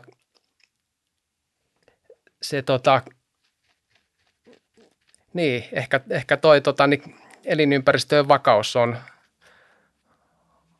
on se yksi kaikkein tärkeimpiä asioita siinä, minkä takia biodiversiteetti on tärkeä. Ja me näemme tämän, että jos meillä on joku semmoinen yhden puulajin, vaikka kuusta istutettu vaan avohakkuun jälkeen metsään, niin se pelkkä niin kuin tämmöinen tota puupelto, missä on sitä yhtä puulajia, niin on äärettömän niin kuin arka sille, että siihen iskee joku tuholaishyönteinen tai kasvitauti. Se kaikki, koko metsikkö voi kuolla siitä yhdellä kertaa. Mutta silloin, jos se on tämmöinen sekametsä ja luonnonmetsä, joka on muodostanut siihen oman vakaan ekosysteeminsä, niin vaikka sinne tuleekin sitten joku tuholaislaji, niin se saa siitä sitten muutaman puun otettua, mitkä sille kuuluukin, mutta ei se niin kuin kiepauta sitä koko ekosysteemiä pois tasapainosta. Mä yritän jotenkin hahmottaa päässäni, että miten nämä henkilöt, joihin mä tässä viittais, viittaan, niin miten he niin kuin, minkälaisia kysymyksiä he muotoilisi tämän aiheen äärellä. Tulee ainakin mieleen, niin kuin, että, että tällainen henkilö voisi sanoa, että, että joku niin kuin tietty biodiversiteetin ilmentymä – ei ole merkityksellinen muuten kuin jos se on suorassa yhteydessä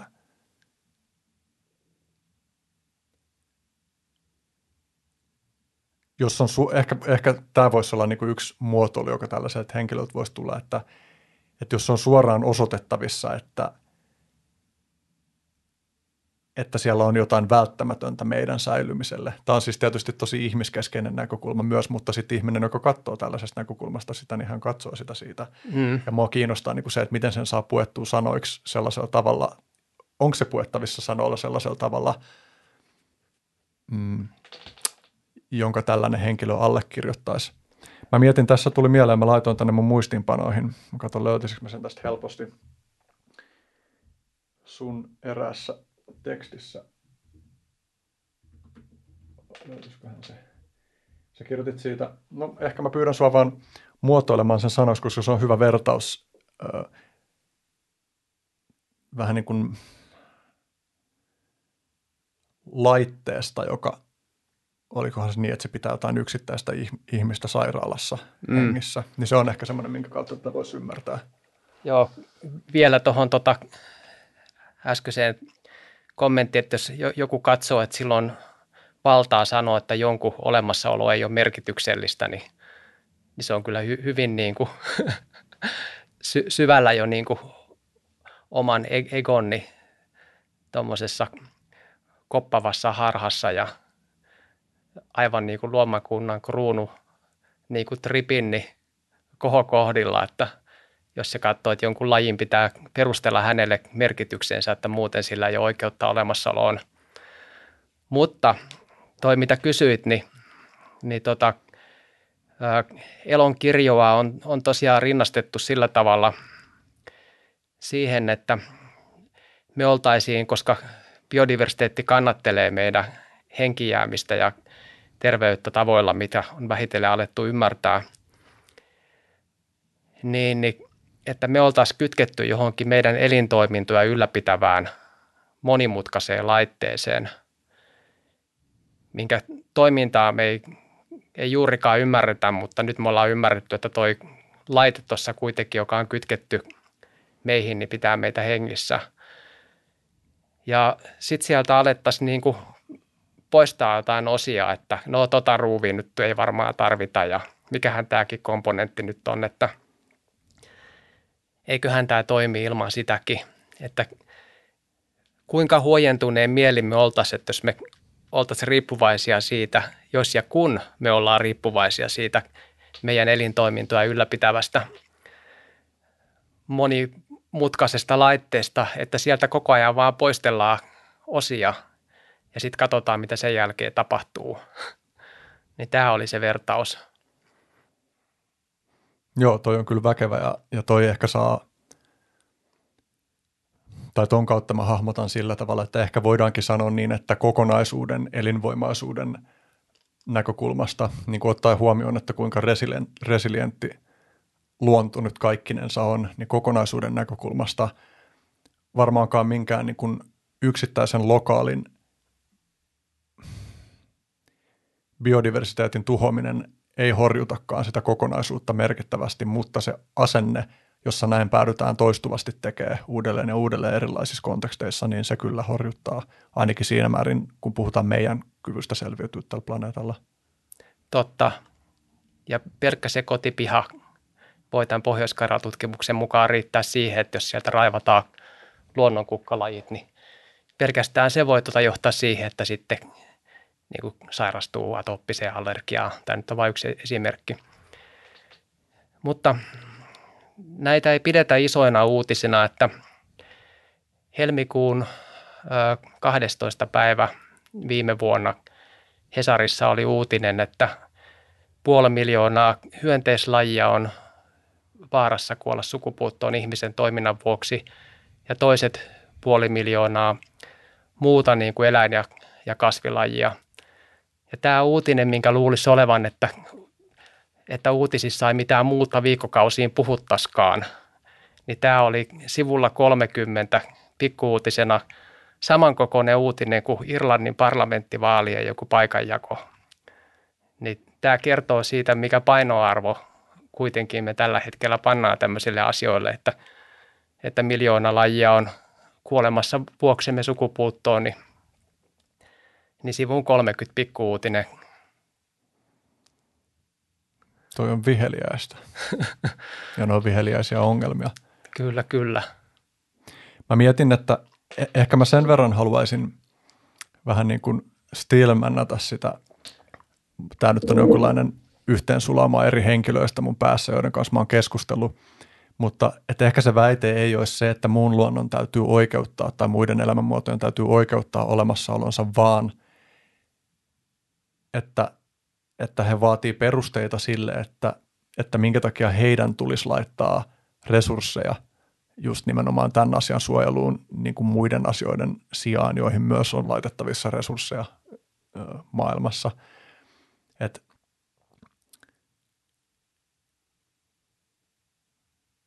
ja si, siinä ehkä mä oon taipuvainen ajattelemaan, että nämä henkilöt ei välttämättä ole perehtynyt niin paljon vaikka tutkimusnäyttöön koskee just sitä, että, että mitä sä nyt oot puhunut niin kuin mikrobien merkityksestä ja just vaikka siitä, että kuinka elinvoimaisena joku vaikka tietty metsäalue niin kuin pystyy pysymään jotain tuholaisinvaasiota vastaan ja tällä tavalla. Et, et voi olla, että silkka tiedon lisääminen tässä niin kuin muuttaisikin heidän käsityksiään. Vaikea sanoa ehkä se vastaus heille oli se siinä, että, että koska emme voi tietää, että mitä niiden eliölajien väheneminen tulee merkitsemään, niin se on varovaisuusperiaate, että niitä ei nyt niin kuin haaskata niin kauan kuin on olemassa.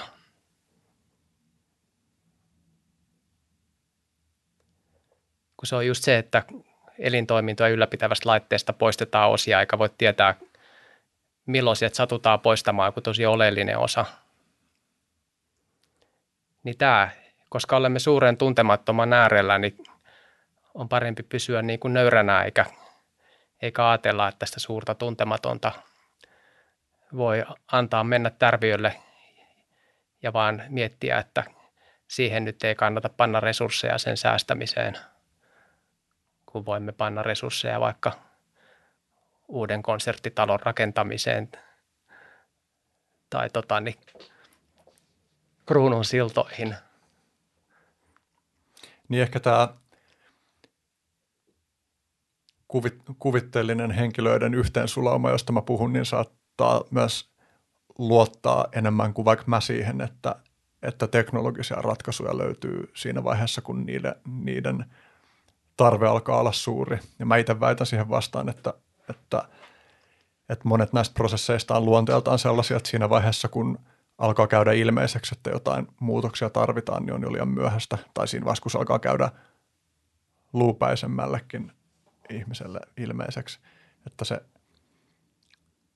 ennakoinnin tarve olisi valtavasti suurempi. Ja vähän niin kuin samaa keskustelua käynyt ihmisten kanssa myös niin kuin energia-asioihin liittyen, että meidän riippuvuus fossiilisista polttoaineista, niin monet on optimistisia sen suhteen, että, että mitä nihkeämmäksi tilanne käy, niin sitä enemmän on markkinoilla painetta tuottaa ratkaisuja, mutta musta ei vaikka ole millään tavalla ilmeistä, että öljy olisi korvattavissa niin kuin energiaominaisuuksiltaan yhtään millään, ainakaan missään – realistisessa aikaikkunassa. Mm, se on niinku semmoista tiedeuskontoa, että ää, nähdään, että teknologia, tieteen kehittämä teknologia on messias, joka saapuu sitten pelastamaan meidät, kun on todella tiukka paikka. Sehän on ihan silkkaa uskoa, mitä, mitä jos se messias ei saavukaan. Ton ajatuksen läpikäyminen on ollut mulle jossain vaiheessa tosi ravisteleva ja myös jotenkin integroiva ajatus. Mä oon kasvanut tosi paljon science fictionin parissa ja omaksunut itsestäänselvyyksinä monia niistä jutuista. Niin kuin esimerkiksi sen, että totta kai ihmislaista tulee intergalaktinen sivilisaatio, mikä siis sinänsä, mä veikkaan, että jos me selviydytään, niin pyrkimys siihen ei tule lakkaamaan. Mä myös näitä sun ö, sun niin kuin käden jälkeen perehtyessäni niin kuin esimerkiksi ehkä puhutaan siitä enemmän myöhemminkin, mutta kun se, mitä sä oot kirjoittanut ja puhunut tästä, tästä panspermian ajatuksesta, niin se kirvoitti ajattelemaan sitä, että liekö niin, että, että kaiken biologian joku yksi sisäänrakennettu taipumus on pyrkimys levittäytyä niin, kuin niin laajalle kuin se on mahdollista, tai onko levittäytyminen semmoinen elämän ominaispiirre? On, kyllä kyllä kaikki lajit pyrkii koko ajan saavuttamaan jalasia uusilta alueilta. Joku laji voi joutua olosuhteiden pakosta jumiin johonkin, mistä se ei pysty levittäytymään, mutta jos sillä olisi tilaisuus, niin kyllä se siitä yrittäisi levitä, saada uutta jalansijaa. Pitäisiköhän tässä kohtaa niin tota, sekä meidän että katsojien tai kuuntelijoiden hyvinvoinnin vuoksi niin pitäisi semmoinen jalottelutauko, mihin liittyy se lumoutumistehtävä. Joo, tämä on oikein hyvä. Että, että kukin tekisi sillä tavalla, että nyt on aivan luvattoman pitkään jo istuttu ja myöskin kuormitettu keskittymiskykyä, tahdonvarasta keskittymiskykyä, niin hankkiutuisi johonkin tota, niin ikkunanäkymän tai ää, jos, missä on niin kuin jotain luontonäkymää tai, tai viherkasvin tai tarvittaessa vaikka luontokuvan äärelle, mutta että uppoutuisi tämmöiseen nyt ää, periperifeeriseen näkymään oikein, kun maailmassa ei mitään muuta olisikaan, niin vaikka minuutiksi, niin katsomaan luontoa. Ja sitten, sitten tota, hipsitään tähän sitten takaisin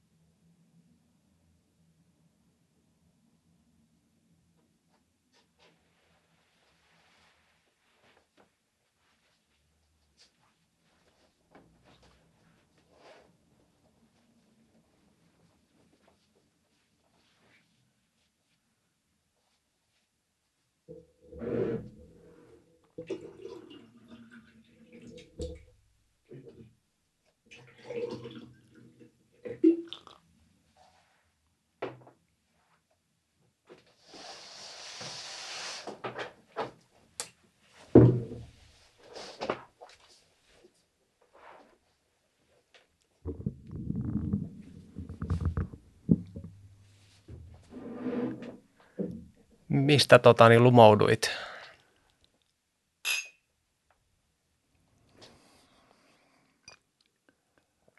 Jos näin henkilökohtaista kysymystä rohkenee esittää.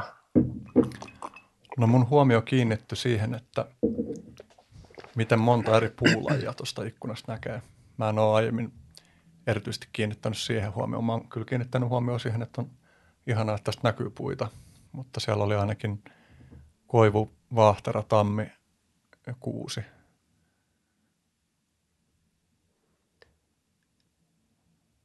Kyllä. Tuossahan mäen päällä on tota hieno ihan semmoinen tammivaltainen metsikkökin. Joo, mun katse kanssa lepäsi tuolla ä, tammen ja vaahteran niin lehvästöissä ja sitten sieltä välistä vielä pilkotti somasti tuo pieni, pieni lampi tuolla lumpeineen. Mm. Tuossa oli ihan tuommoisia joo, aika moniakin paratiisin tunnusmerkkejä tuossa äskeisessä näkymässä. Joo, mä en muista, että mä olisin kauhean monessa paikassa kyllä Helsingissä kiinnittänyt huomioon, että on lumpeita. Niinpä, siellä Kruunuvuoren lammessa niitä ainakin mm, on, mutta ei niitä monessa, ei monessa paikkaa kyllä ole. Se on kyllä huima lampi. Tekee mieli sanoa ihmisille, jotka on jotenkin, no rohkaisen kaikkia, jotka kokee omaavansa siihen mahdollisuuden, niin käydä siellä Kruunuvuoren vuoren lammella, sikäli kun se on olemassa yhä. Eiköhän se ole. En mäkään ole käynyt katsomassa, mutta sehän on, on kuitenkin rajattu suojelualueeksi. Mm. Koska sä oot viimeksi käynyt siellä? Olisikohan siitä ehkä kolme vuotta tai jotain? Joo, silloin se vielä voi hyvin. Silloin oli vielä jotain niitä huviloitakin siellä pystyssä tai puoli pystyssä. Joo. Nyt kaiket ei ole enää ainuttakaan. Näin mä oon käsittänyt. Joo.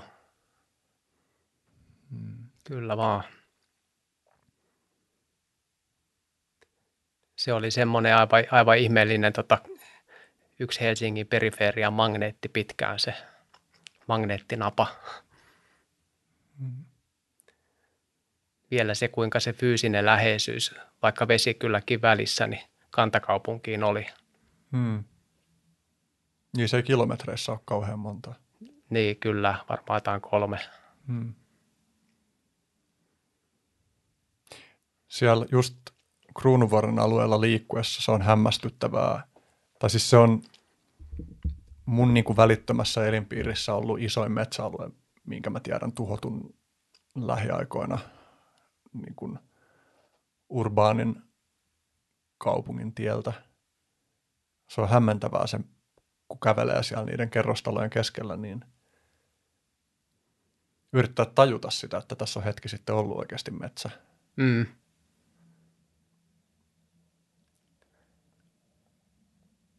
Joo, metsä ja kalliot on niin huikea arvo ja voimavaraa, että semmoisten tota,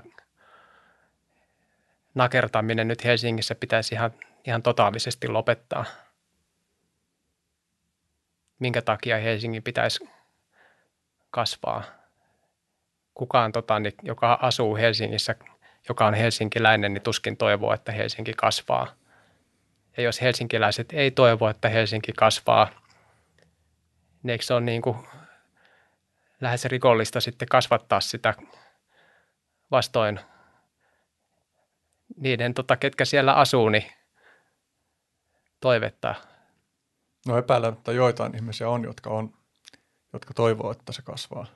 Se olisi mielenkiintoinen järjestää siitä kansanäänestys, että, että haluatko, että Helsinkiin rakennetaan lisää ja tuodaan lisää asukkaita vai, vai haluatko, että, että nyt, nyt jo riittää?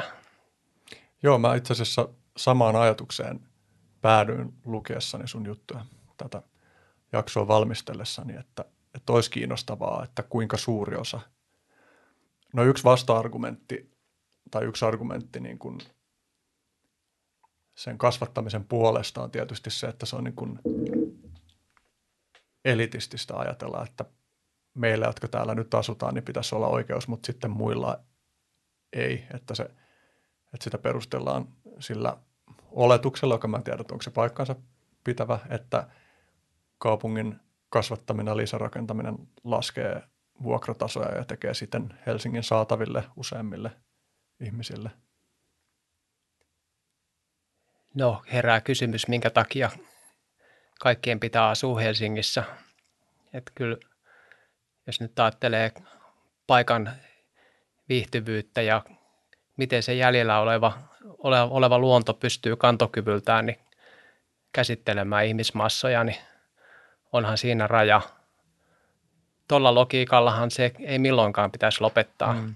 kunnes niin kuin viimeinenkin neliömetri olisi täyteen rakennettu. Sitten voitaisiin todeta, että ei olla elitistisiä. Että, tai no sitten me voitaisiin ruveta korottaa tietysti olemassa olevia rakennuksia. Sitten niitä korotettaisiin, olisi puoli kilometriä korkeita ja korottaisiin, että on 700 metriä korkeita ja sitten jossain vaiheessa huomataan, että ne ei pysty enää pysymään pystyssä fysikaalisista syistä. Olemmeko nyt elitistisiä? Ei. Voimme alkaa louhimaan kallioperää, että kallioperämme kyllä mahdollistaa sen, että teemme 50 kerrosta maan alle.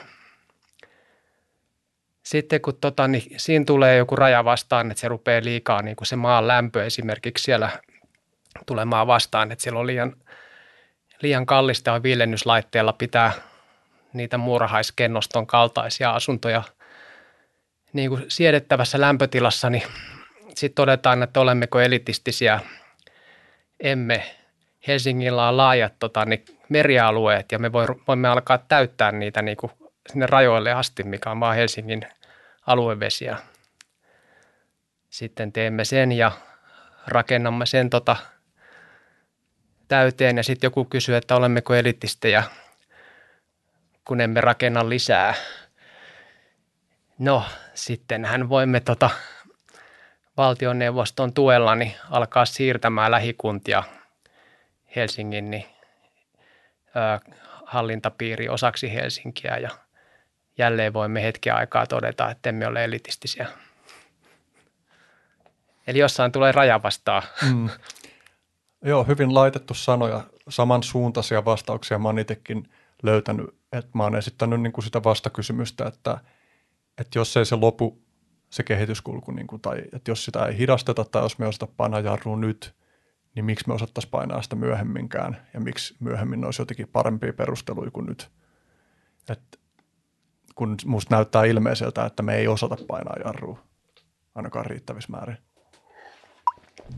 Niin, kyllä. Se vaan pitää olla tietoinen päätös jossain kohtaa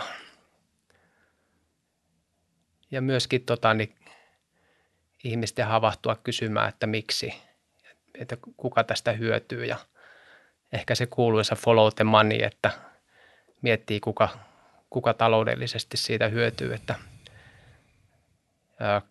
paikat rakennetaan täyteen, vaikka se ei millään tapaa kohentaisi niin asumisviihtyvyyttä olemassa olevilla kansalaisilla tai siis kaupunkilaisilla. Mä oon miettinyt sitä kysymystä, että No ensinnäkin, että kuinka paljon rahaa tarvittaisiin, että Suomen kaikki, sanotaan vaikka, että Suomen kaikki vähintään satavuotiaat metsät saataisiin suojeltua jotain jäljellä. Se varmaan kruunu vuoden sillat olisi mennen tulla riittänyt siihen. Jos ajattelee, että metsämaa hehtaari on kalleimmillaankin Uudellamaalla ehkä viisi tonnia hehtaaria muualla Suomessa edullisempaa – ja sitten niitä satavuotiaita metsiä ei kauheasti ole olemassa. Ja tota, kruunuvuoren siltojen kustannus, mikä koko ajan vaan kohoaa, mutta mun käsittääkseen se on tosiaan se joku 400 miljoonaa tällä hetkellä, niin eiköhän sillä niin kuin suojeltaisi kaikki Suomen vanhat metsät. Ja sitten mä oon miettinyt sitä samaa kysymystä koko maapallon suhteen. Että joku tällainen luonnonperintösäätiö-tyyppinen järjestely, mitä se maksaisi? Saisiko joku, joku Jeff Bezos vaikka halutessaan toteutettua sen henkilökohtaisilla rahoillaan? Niin, kyllä, mielenkiintoinen kysymys. Mutta pimeä paikka, johon mä oon ton kanssa päätynyt, on se, että vaikka näin tehtäisiin, niin mikään hän vaikka luonnonperintösäätiön toiminnassa ei fysikaalisesti estä niiden metsien käyttämistä, vaan ainoastaan meidän yhteiskunnallinen väkivaltakoneisto ylläpitää sitä tilannetta, jossa niitä ei voi joku vaan päättää ottaa. Ja mä oon miettinyt, että tuleeko me näkemään tulevaisuudessa, sanotaan vaikka, että me saataisiin suojeltua Suomesta, vaikka sanotaan ihan tällään utopisesti, että kaikki ne vähintään satavuotiaat metsät, niin tultaisiko me tulevaisuudessa näkemään tilanteita, jossa joku muu valtion tai vaikka megakorporaation edustajat tulee vaan asevoimien kanssa ja toteaa, että me tarvitaan nämä resurssit, joita täällä metsissä on ja luonnonperintösäätiö voi painua vittuun ja me otetaan nyt nämä. Sehän on täysin mahdollista, että me ollaan nyt omana elinikänämme tuudittauduttu rauhan etuoikeutettuun auvoisaan tilaan ja helposti kuvittelemme, että se jatkuu tästä tuhansia vuosia. Ja toivottavasti näin on, mutta eihän sitä mikään takaa. Sodissa on kuitenkin usein kysymys resursseista ja siinähän sitten vaiheessa tietenkin, että jos, jos on muualla paikkoja, missä resurssit on vähissä, niin silloin katseet helposti kääntyy sinne, että kellä niitä resursseja vielä on. Ja silloin usein myös sellaiset tarinat, jotka oikeuttaa sen niiden resurssien ottamisen, muodostuu tarpeessa oleville ihmisille hyväksyttävämmiksi ja puhuttelevammiksi. Joo, ei siinä varmaan paljon käännytystyötä tarvita, että jos, jos tota, ö, puhutaan vaikka, vaikka veden saannista, että jollakin on vettä, niin ei tarvitse paljon houkutella sitten janosia lähtee hakemaan sitä. Ja sen takia ratkaisujen tarvitsisi olla jotenkin verkottuneita sellaisia, mutta onko nyt skaalautuvia oikea sana, koska skaalautuva kuulostaa siltä, että on yksi ratkaisu, mutta jotenkin, että näistä syistä tarvittaisiin tapoja ratkoa näitä ongelmia sellaisilla tavoilla, että ne ratkeaisi eri puolilla maailmaa rinnakkain. Kyllä vaan.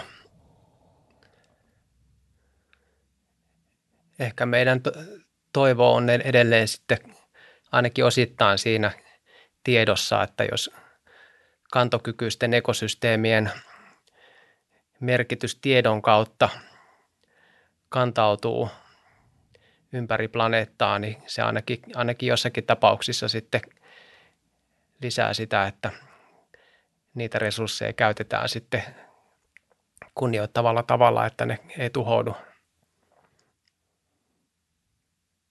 Mutta just toi niin kuin rahan vaikutus, tai esimerkkinä nyt seurasin hieman, vaimo oli organisoimassa tuolla Laajasalon Stansviikissa metsän suojelullisia aktioita – kun sinnehän nyt ollaan tosiaan metsän tilalle myös rakentamassa vieläkin lisää sinne Kruunuvuoren lähettyville, niin tai mä tiedän lasketaanko sekin niin Kruunuvuoreksi vai onko Stansvik niin kuin oma alueen, oman alueensa nimi, mutta joka tapauksessa, että sinnekin on kova paine ja kaavoitukset on pitkälti tehty jo. Ja sitten kun sitä miettii sitä, että jos on niin kuin kourallinen niin ihmisiä osa paikallisia, osa muualta tulleita, jotka haluaa puolustaa sitä, niin se volyymi, jota siinä on vastassa, sen koneiston mahti, jota vastaan pitäisi jotenkin taistella, niin se on vaan niin valtava, valtavan suuri se, mit, mitä raha on. Raha on merkittävissä määrin niin kuin asioihin vaikuttamisen voimaa. Ja, ja ne niin kuin liikemomentit niissä prosesseissa, jotka muuttaa nyt juuri nimenomaan vaikka metsiä kaikeksi muuksi kuin metsäksi, miskä tahansa, mistä saa rahaa, niin ne on, ne on aika valtavia ja se tuntuu vaikealta hahmottaa, että miten niin kuin riittävissä, riittävällä niin kuin nopeudella, riittävissä määrin se voi tapahtua. Että vaikka se terveyd- terveydellisen näkökulman kautta argumentoitavissa oleva taloudellinen säästö, vaikka se niin kuin olisi ihmisille uskottava, niin mikä on se konkreettinen väylä, jolla estetään se, että silti ne, joilla on rahaa, ei pysty tavallaan ohittaa vaikka niitä poliittisia mekanismeja, jotka voisi suojella? Niin. niitä metsiä kyllä siinä tota, ö, joudumme turvautumaan sen ihmeen vaihtoehtoon. Ja ihmeitähän on tapahtunut, että ihmiskunta on kuitenkin monilla tavoin ennenkin luonut nahkansa, vaikka se ei ole näyttänyt ehkä odotettavissa olevalta, että niin kuin tämmöiset että itsestään selvyytenä pidettyä orjuutta vaikka ei enää hyväksytä eikä, eikä harjoiteta.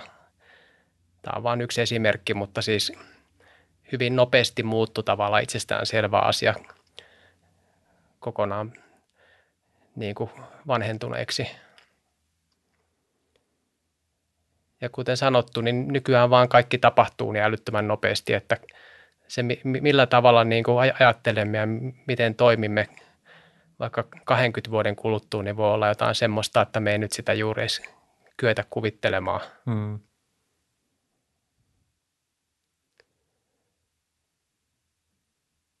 Ja onhan ihmisissäkin voimaa, että jos tota, nyt esimerkiksi se luonnonympäristö hupenee ja ihmiset alkaa kokea niin kuin polttavaa ikävää siihen, nostalgiaa ja myöskin voimakasta puolustushalua jäljellä olevaa kohtaan, niin jossain vaiheessa kriittinen massa on semmoinen, että vaikka on mikä korporaatio, niin sen on jo sitten hyvin vaikea ajaa asiansa läpi, jos, jos nyt vaikka, vaikka tota, niin, tuhottavaksi määrättyä metsäaluetta ei puolusta – kymmenen niin kuin protestoijaa plakaattien kanssa, vaan siellä on yhtäkkiä niin kuin vaikka kymmeniä tuhansia, niin silloin voi olla vähän niin kuin pakko lopettaa se hanke, että siinä ei niin kuin poliisinkaan resurssit mitenkään riitä sen puolustuksen nujertamiseen.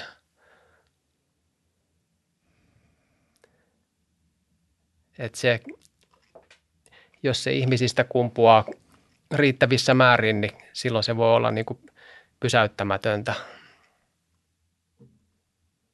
Tuossa vaikka niin kuin pääkaupunkiseudunkin metsätuhossa on sellainen ominainen elementti, mitä mä niin käsittäisin, että miten ihmiset ehkä hahmottaa sen, että se hahmottuu nimenomaan niillä pieninä läntteinä, joita otetaan kerrallaan. Että sitä ei niin kuin hahmoteta niin sellaisena – että no eihän se nyt haittaa, jos tästä vähän otetaan. Ja nyt haittaa, jos tästä nyt vierestä vähän otetaan. Ja tästä ja tästä ja tästä. Että se ei jotenkin hahmotu tarpeeksi, että, että se on oikeasti niin kuin prosessi, jolla on suuri liikemomentti, joka päättyy syömään, päätyy syömään kaiken viime kädessä, jos sitä ei pysäytetä. Et, tai tavallaan, että varmaan Suomessa on paljon ihmisiä, jotka ajattelee, että no eihän niin voi tapahtua, mutta mun käsitys on kuitenkin, että, että vaikka Euroopassa Suomi on aika anomalia – sen suhteen, että minkä verran täällä on niin kuin muutakin kuin puumonokulttuurialueita. Joo, kyllä. Toi on toi klassinen juttu, että sammakko pannaan kattilaan ja levy päälle sitten ja sammakko uiskentelee ihan tyytyväisenä siellä. Se on ihan mukavaa, että se vähän lämpenee se vesi ja sitten se koko ajan vaan niin asteittain lämpenee ja sitten kun sammakko lopulta huomaa, että se on muuttunut hengenvaaralliseksi, niin se voi olla jo liian myöhäistä poistua sieltä kattilasta. Ja samaa mä oon tuossa tota, niin, yön tuhoamisessa ajatellut, eli valosaasteen leviämisessä siinä, kuinka Helsinki jotain noin tuhat katulampua tulee lisää joka vuosi. Ja kuinka se tapahtuu huomaamatta sillä tavalla, että se on aina, aina vaan entistä harvempi taivaan kappale esillä ja entistä luonnottomana hohkaa yö, mutta koska se ei tapahdu yhtäkkiä, niin se menee vielä normaalin piikkiin ja se otetaan normaalina se asia. Mutta jos niin kuin joku sata vuotta sitten elänyt ihminen olisi sen aikaisen niin kuin yötaivaan kanssa joutunut siihen tilanteeseen, että katkaisijasta painaan oltaisiin pamautettu tämä nykyinen niin kuin yöllinen tilanne hänen eteensä, niin hän olisi niin kuin ehkä pyörtynyt kauhusta tai ainakin parahtanut, että mitä, mitä te olette menneet tekemään. Mutta kun se on tapahtunut niin hissuksia vääjäämättä, niin aina siihen vaan sopeudutaan. Ja tämähän tota, niin, tulee siihen tota, niin, Peter Kahnin ympäristöllinen tai ympäristön sukupolvellinen muistinmenetys teorian alaisuuteen, että kukin sukupolvi, joka täällä varttuu, niin oppii pitämään normaalina sitä ympäristön tilaa, mihin se sitten syntyy. Ja se on aina niin kuin joissakin määrin niin kuin, tai aika huomattavissakin määrin heikentynyt kuin edellisellä sukupolvella, mutta tämä uusi taas pitää sitä normaalina ja rimaa, rimaa lasketaan aina, eikä sillä tavalla hätkähdytä, koska se mikä on tuttu, niin siihen on, on kasvettu, että se Kaan esittää muistaakseen tämän esimerkin, että jos ö, norsu on eläintarhassa ja sille syntyy siellä poikanen, niin se poikanen, joka on alusta alkaen elänyt siellä eläintarhassa, niin se pitää sitä normaalina sitä ympäristöään. Todennäköisesti se silti oireilee, koska se lajityypilliset tarpeet ei täysin täyty, mutta tietoisella mielellä se ei osaa mitään muuta odottaakaan. Niin toi tota, vaivihkainen nakertaminen on juuri tuommoista prosessia –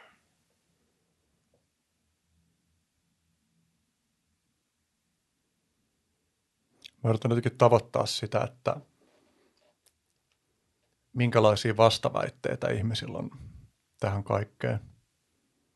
Yksi on tietysti se, että, että te olette vaan tällaisia vastarannan kiiskejä, jotka yrittää taistella vääjäämätöntä kehitystä vastaan. Haikailee jostain menneistä kultaajoista, joita ei ole koskaan oikeasti ollutkaan kuuluisat viimeiset sanat.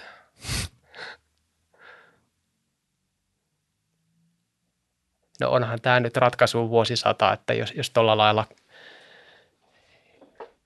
niin kuin ajatellaan, niin seuraavalla vuosisadalla ei ole paljon sitten tehtävissä, mutta, mutta joo, toi on totta kai siis se on inhimillistä, että koitetaan löytää perusteet ja, ja joku syy hyväksyä se, miten asiat on.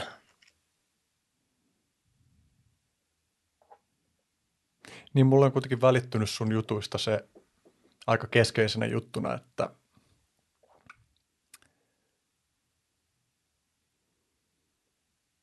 että sä et ole pelkästään periferian puolesta puhuja, vaan sä oot sen tasapainon puolesta puhuja.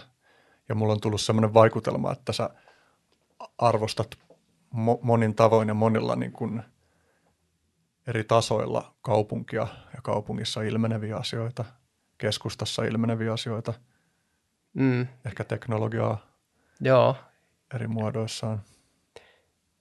kyllä se tota, näennäinen arvolatausta asetelma, mikä tässä on, niin johtuu juuri siitä, että periferia on niin altavastaajana, että jos asiasta puhuu, niin se kuulostaa vain periferian puolustamiselta. Mutta kyllähän siinä tasapainoisessa aluejärjestelmässä myös se keskusta kukoistaa. Ja joskushan keskustaminen on ollut mahtivoitto, niin kuin Manhattanin saari ostettiin Manhette-intiaaneilta 1626 24 dollarilla. Tämä tota, aiemmin perifeerinen paikka on, on nyt sitten tota, niin New Yorkin keskusta. Ja tällä tavalla on ollut tämmöisiä huippusaavutuksia, missä ihmisen loistokkuus on, on noussut niin kuin aivan uusiin sfääreihin ja, ja, ja teknologia ja sivistys ja kaikki ajatelkaamme kirjastot ja kulttuuri ja, ja taide, nämä kaikki on keskusta-asioita. Ja se, millainen tota suunnaton hyvinvointi ja huolenpito meidät ympäröi, niin nämä on tämmöisiä kes- keskusta enimmäkseen siellä loogisessa ja rationaalisessa, systemaattisessa, tehokkaassa maailmassa, johon ihmiset on kertynyt ja kumuloinut osaamista ja tietoa, niin siellä syntyneitä, niin onhan se nyt ihan valtava hieno juttu. Että ei tässä kannata nyt kuitenkaan haikailla myöskään apina ihmisten tilaan takaisin. Ehkä tämä tarjoaa hyvän tilaisuuden kysyä kysymys, joka jo tätä jaksoa valmistellessa niin kuin on ollut mulle yksi keskeisimpiä, jonka mä haluan sulle esittää. Että miltä näyttää, jos periferia on liikaa? Silloin tota, tuo on tosi mielenkiintoinen kysymys ja se on väkisinkin aika abstrakti, että keskuksen ja periferian voi nähdä myös tämmöisenä jäänikuisena järjestyksen ja kaauksen niin välisenä tanssina. Ja silloin kun periferia on, on liikaa, niin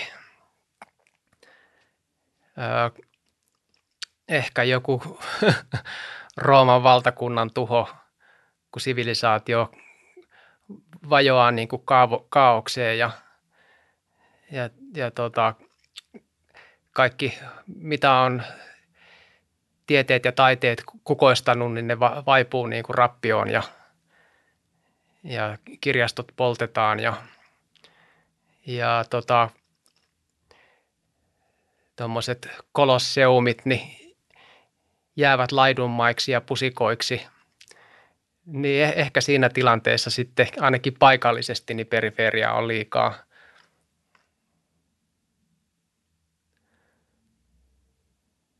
Mutta sitten jos ajattelee jotain tota Siperian taigaa, missä on silmän kantamattomiin metsää, niin ei siinä nyt ensimmäisenä tule mieleen, että periferia on liikaa, vaan se on vaan globaalilla tasolla niin kuin välttämätöntä periferiaa – vastapuolina niille jo aivan niin kuin liiankin vahvoille ja vä- väkirunsaille kesku- keskuksille. Eli sanoisin, että globaalisti periferiaa ei voi olla liikaa, mutta jossakin poikkeustapauksissa sitä voi olla paikallisesti. Ja esimerkiksi jos sulla on joku tota, niin, huonokuntoinen mökki ja sä ehdit käydä siellä vaan niin kuin pari kertaa kesässä ja se koko paikka on ihan umpeen kasvanut ja, ja tota, jo räystäs kouruistakin nousee puun taimia ja, ja tota, se koko piha on siinä katoamassa niin kuin pusikkoon, niin, niin kyllä si, sillä hetkellä siinä sun niin kuin todellisuudessa koskeen sitä paikkaa, niin periferia on liikaa. Se ei ole enää niin kuin se keskuksia ja periferia niin kuin tasapainoinen tila. Mä mietin, että toi rappeutuvan Rooman esimerkki oli aika semmoinen selkeä kourin tuntuva, mutta siinä oli myös ominaispiirteenä se, että, että se periferia oli tavallaan niin kuin ihmisen rakentaman puitteissa.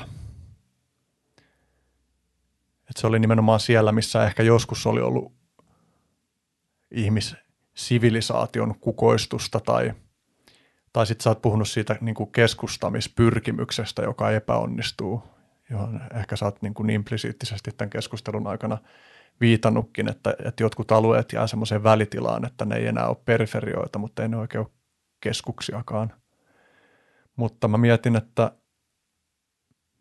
onko siis, tämä voi olla juttu, jota vaan mahdoton hahmottaa meille tavoitettavissa olevista näkövinkkeleistä. Mä yritän hahmottaa sitä, niin kuin, että, että entä sitten ne periferiat, jotka ei ole ihmisen muokkaami, muokkaamisen perusteella tai seurauksena muodostunut. Millaisessa tilanteessa niitä voisi olla liikaa?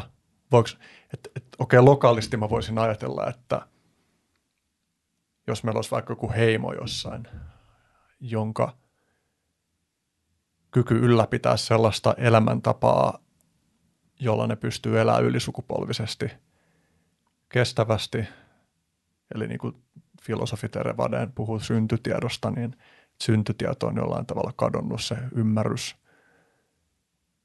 siitä kukoistavasta elintavasta, niin näyttäytyykö se alue ehkä silloin tuollaiselle heimolle liian perifeerisenä, jos ikään kuin luonnonilmiöt syö sen heidän niin kuin elin, elämänsä mahdollistavat ulottuvuudet. Siinäkin silloin on kyse jotenkin siitä, että niiden ihmisten suhde siihen ympäristöön on jollain tavalla epäterve. Mm, no. Joo, jollain tapaa niiden sisäinen tasapainohan on silloin väistämättä poistunut, että, että jos niillä on se tapaus kuulostaa sellaiselta, että niillä on se rationaalinen järjestelmäinen looginen mieli sitten menettänyt otettaan ja on ehkä jääty sitten vaan tota, niin unelmoimaan nuotion äärelle. En tiedä, että, mutta siis epätasapainohan se on, että jos, ei ne, jos ne menettää tasapainon sen ympäristönsä kanssa ilman, että siihen ympäristöön niin tulee joku ulkopuolinen niin kuin interventio, mille ne ei voi mitään, niin kuin joku tyyli radioaktiivinen laskeuma tai joku, mikä veisi elinolosuhteet – että jos ne eliolosuhteet, ne menettää otteen siitä ilman, että se on sinällään mitenkään turmeutunut se paikka, niin silloin se on varmasti joku niiden tota, sisäinen epätasapaino sitten tämän rationaalisen ja irrationaalisen välillä. Mutta tuohon tota, sun äsken sanomaan voisi vielä palata, koska se oli tärkeää, että – Eli se, että kun jotain aluetta keskustetaan, niin se ei useinkaan onnistu, että siitä tulisi mitään varsinaista New York Cityä, niin kuin tästä Manhattan-intiaaneilta ostetusta pläntistä, vaan käy, siitä, käy niin, että siitä tulee pseudosentraalinen perifeeria torso, alue eunukki, joka on niin kuin sen periferisyys on kastroitu ja se ei kuitenkaan ole muuttunut enää keskukseksi, että se on niin kuin muuttunut sen mitään sanomattomaksi keskinkertaiseksi paikaksi. Ja tästä tota, niin, ää, kaupunkitasolla olen nähnyt monia esimerkkejä, kun on ollut äärimmäisen kiehtovia, läpipääsemättömiä takamaita, niin kuin Vartiokylän Lahden perukka oli ennen – Siinä oli semmoista mangrove-rämeen tyyppistä ö, ihan niin kuin läpipääsemätöntä tosi kiehtovaa salamyhkästä aluetta hehtaaritolkulla, että semmoista kosteita niin kuin veden ja kiinteän maan niin kuin välimuotoaluetta, missä tervaleppälehtoja ja ruovikoita ja, ja salaperäisiä pikkulampareita ja alue, mikä oli niin kuin käytännössä vain kovina pakkastalvina niin kuin mahdollista läpäistä ja saavuttaa. Pelkkä sen olemassaolo, se, että sinne ei päässyt, on tämä, joka kutkutti tätä irrationaalista puolta, herätti niin kuin semmoista suurta niin kuin kiehtovuutta ja, ja luovuuden niin kuin kutkutusta.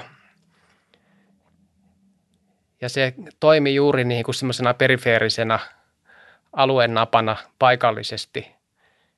Sitten kun 80-luvun lopulla sinne suurin niin kuin ponnisteluin niin kuin paljon mursketta tuomalla ja raskaita koneita käyttämällä, telaketjuajoneuvoja hyödyntämällä raivattiin se niin kuin ennen läpipääsemätön alue, että sinne tehtiin niin kuin, sinne tänne niin kuin risteileviä ulkoiluteitä, mitkä varustettiin vielä katulampuilla ja kaikilla keskusmerkeillä, liikennemerkeillä ja roskakoreilla ja tämmöisillä tota, kuntoilulaitteilla ynnä muita, niin alue muuttui niin kuin ihan sietämättömän niin kuin keskinkertaiseksi ja siinä ei ollut enää mitään, niin kuin, mikä olisi ruokkinut mielikuvitusta ja herättänyt mitään väristyksiä.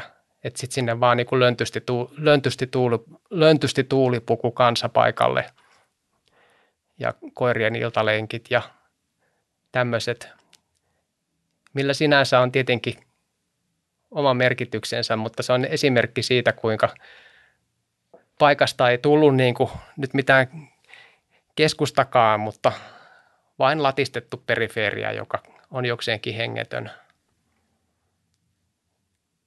Niin tämä oli vaan, tämän vaan nyt täsmensin, kun siitä äsken satuit mainitsemaan, että mistä siinä on kysymys. Mutta ehkä katkasin jonkun laajemman ajatus, ajatuskulun tässä nyt. No mutta kyllä täs, tästä tekee mieli silti jatkaa nyt hieman. Mä mietin jotain semmoista homogenisoivaa ja standardisoivaa tendenssiä. Mä en tiedä, onko se sama asia kuin se keskustamisen tendenssi. Se, joka haluaa rakentaa identtisiä ABC-huoltoasemia ja identtisiä mm. McDonald'seja ja niin poispäin, että siis tietysti sen puolesta puhuu monet asiat. Standardisointi tekee asioista teho, tehokasta tietyssä mielessä, mutta sitten sit se nimenomaan syö luonteenomaiset piirteet asioista. Ja Janna, yksi, mä, mä hain sun blogista ihan hakusanalla, kun mä haluaisin nähdä, että kirjoittanut jotain Maunulasta, koska mä oon sieltä alun perin kotoisin. Mä oon kasvanut 18-vuotiaaksi okay. Maunulassa ja kyllähän siellä oli sitten tästä Maunulan kautta Suursuon ostoskeskuksesta hieman. Ja se oli kiehtovaa sikäli, että, että se on aina ollut mulle niin kuin epämiellyttävä ja ruma paikka. No nykyään sitä enää ei olekaan, mutta sillä että se oli niin kuin, silloin, silloin kun mä asuin siellä, niin se oli niin kuin esteettisesti epämiellyttävä musta ja sitten se oli myös vähän pelottava, koska siellä hengos maunulalaisia raggareita, joiden pahantekojen kohteeksi mä pelkäsin joutuvani pienenä. Siitä tuli mm. sellainen huonoja muistoja, mutta, mutta siis oli kiinnostavaa nähdä niin kuin sellainen toisenlainen kulma. Ihan esimerkiksi lähtö, lähtien siitä, että tuollaiset vähän rähjäisemmät, ei niin prameat ostoskeskukset mahdollistaa esimerkiksi sellaisen liiketoiminnan, jota ei tapahdu prameemmissa paikoissa, joiden vaikka tilavuokrat on korkeammat ja Mm. Ja sitten helposti ehkä sitten niihin prameempiin paikkoihin päätyy niitä standardisoituja palveluita. Mm. Jotain inhimillistähän siinä häviää väkisinkin. Joo. No standardisaatiossa on jälleen kerran tämä tasapainon löytäminen tärkeää, että toki on hankalaa, jos mikään ei ole standardisoitua Mutta sitten jos kaikki on standardisoitua, niin silloinhan me ollaan ihan dystopiassa, missä, missä kaikki on vaan samanlaista. Ja joku välimuoto on syytä löytää. Ja toi, että mainitsit niin kuin tietyt pelon väristykset, niin se on totta, että perifeeriset paikat voi hyvinkin ihan luonteenomaisestikin olla, olla vähän uhkaavia ja, ja pelottavia. Ja niin liittyy tietty, ei välttämättä, mutta voi liittyä niin kuin vaaran, vaaran tuntemuksia. Ja, mutta semmoista se vaan on, että ne on kuitenkin luonteensa puolesta niin on jo lu, lu, tota, niin, enemmän kontrolloimattomia kuin kontrolloituja paikkoja. Ja en nyt sinänsä just kirjaimellisesti sano, että se ostoskeskus on nyt semmoinen, mutta ylipäätänsä perifeeria mm. on vaarallinen jollakin tapaa ja, ja joku määrä vaaraakin tarvitaan vaaran tuntemusta ihmiselämään, että, että se olisi jälleen kerran aivan sietämätön dystopia, että jos me oltaisiin pumpuloiduissa happikammioissa koko ikämme ja jokaista mustelmaa niin kuin varottaisiin ja, ja mitään tota, niin ikävää me ei saataisi koskaan nähdä tai ajatella. Niin se vaara kuitenkin on tietty semmoinen polttomoottori, joka, joka kanssa sysii luovuutta eteenpäin. Ja onkin huolestuttavaa sinällään seurata niin kuin – miten nopeasti niin kuin lasten niin kuin sallittu riskinotto on kadonnut tässä yhteiskunnassa, missä lapset on harvinainen niukkuushyödyke, joita varjellaan ja paapotaan kallisarvoisena, harvinaisena aarteena, jotka pitää suojella kaikelta riskiltä. Kun tota, tämä esimerkki on Englannista, missä on tota tutkittu, että 70-luvun 70-luvun alkupuolelta tähän nykypäivään niin on 90 prosentilla vähentynyt niin kuin lasten tämä sallittu vapaa niin kuin liikkumissäde kotoa. Ja, ja tota, Amerikassa on semmoiset nykyiset vanhemmat on sanonut, että 70 prosenttia niistä niin kuin seikkaili omin päin lapsuudessaan ympäristössään ja nyt sitten ne sanoo, että heidän lapsistaan sitten 30 prosenttia. Siinäkin on yhdessä sukupolvessa 40 prosenttiyksikköä vähentynyt se ja Suomessa näkee ihan samaa, että se on hyvin harvinaista, että jossakin lähiömetsiköissä enää niin kuin kohtaisi niin kuin pikkuviikareita ilman, että siellä on joku huolestunut vanhempi niin kuin kännykän kanssa seisoskelemassa siellä sivumalla, että, että toi tota, niin oma, oma, ulot, oma, oma toiminen niin kuin yhteydenotto perifeerisiin elementteihin ja, ja periferiassa kylpeminen, niin se on tämmöinen niin kuin katova luonnonvara, minkä ja ihmiskoe, minkä seuraamukset me tullaan sitten vasta tässä tulevaisuudessa näkemään, mutta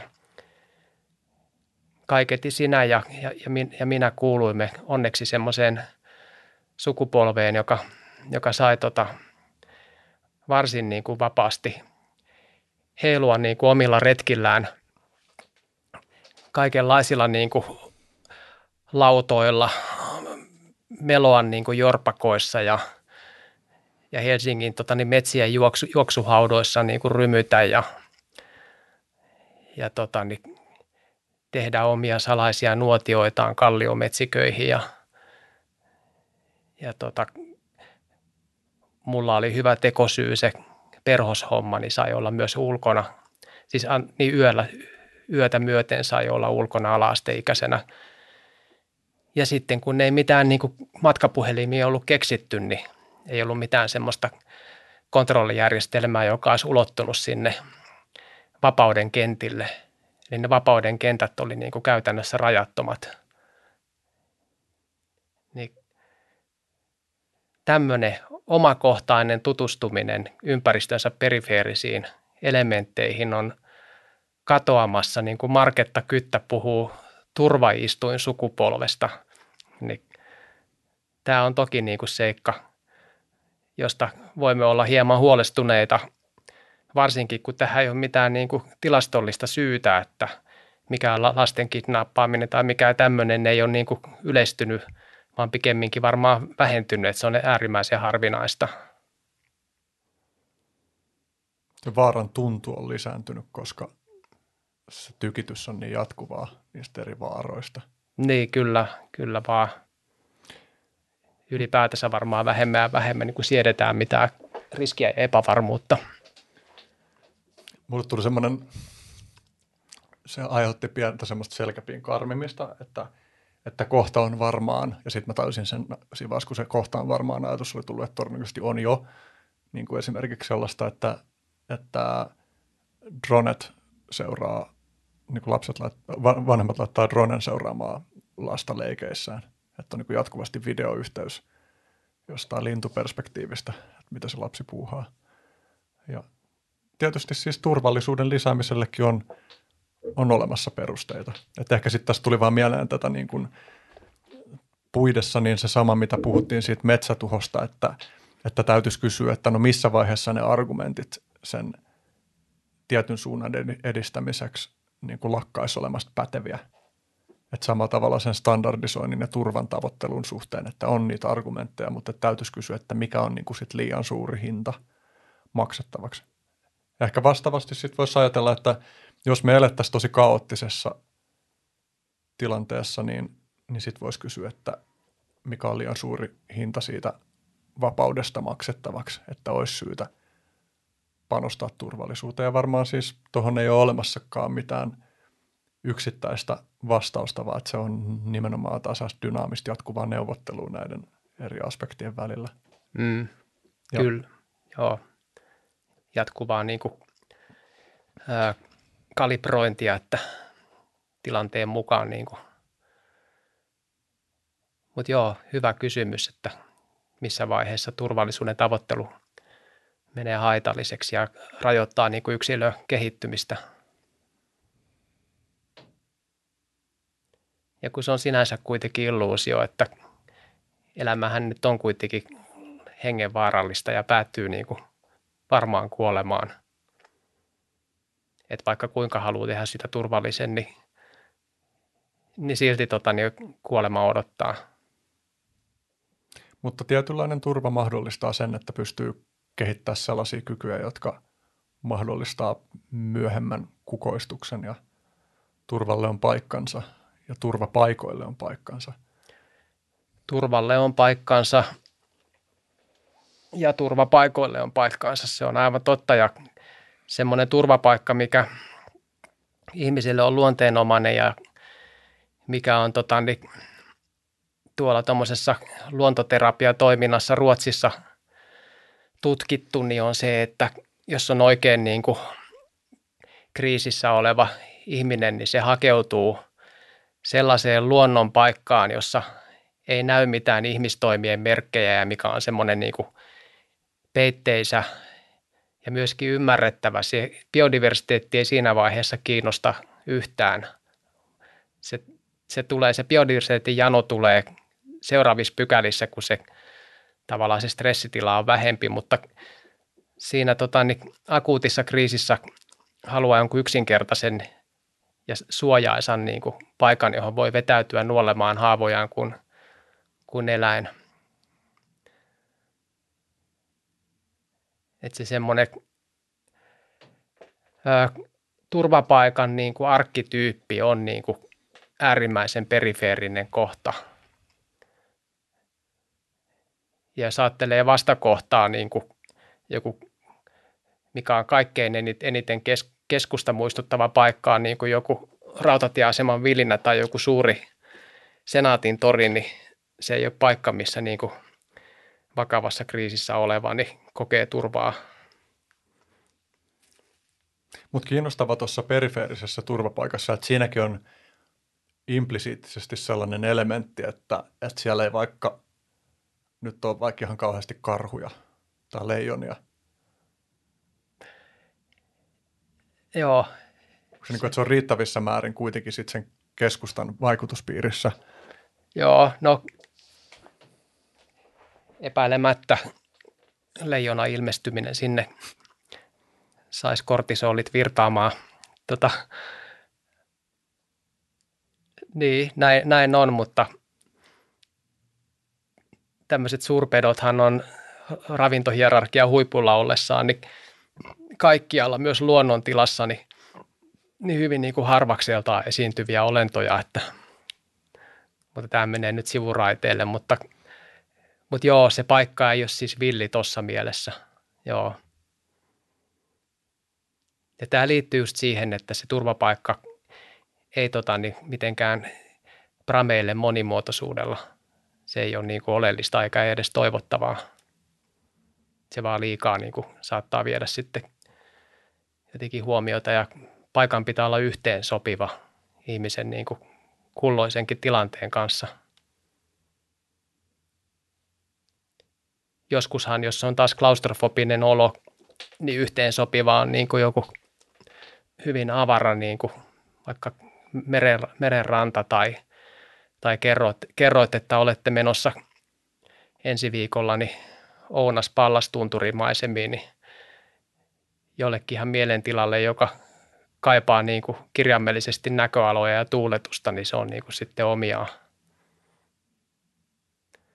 Muistamme taas J. Appletonin tota, niin näköala ja, ja, ja suojapaikka. Nämä kaksi tota, perustavaa laatua olevaa alueellista ympäristöpreferenssiä, jota, jota hänen mukaansa, ja uskon kyllä, että se on ihan pätevä teoria, niin, niin me jatkuvasti näitä tavoittelemme. Jo pelkästään yksinäänkin se näköalapaikka. Ja pelkästään asian ajatteleminen herättää jotenkin miellyttäviä, ylevöittäviä tuntemuksia. Just tuossa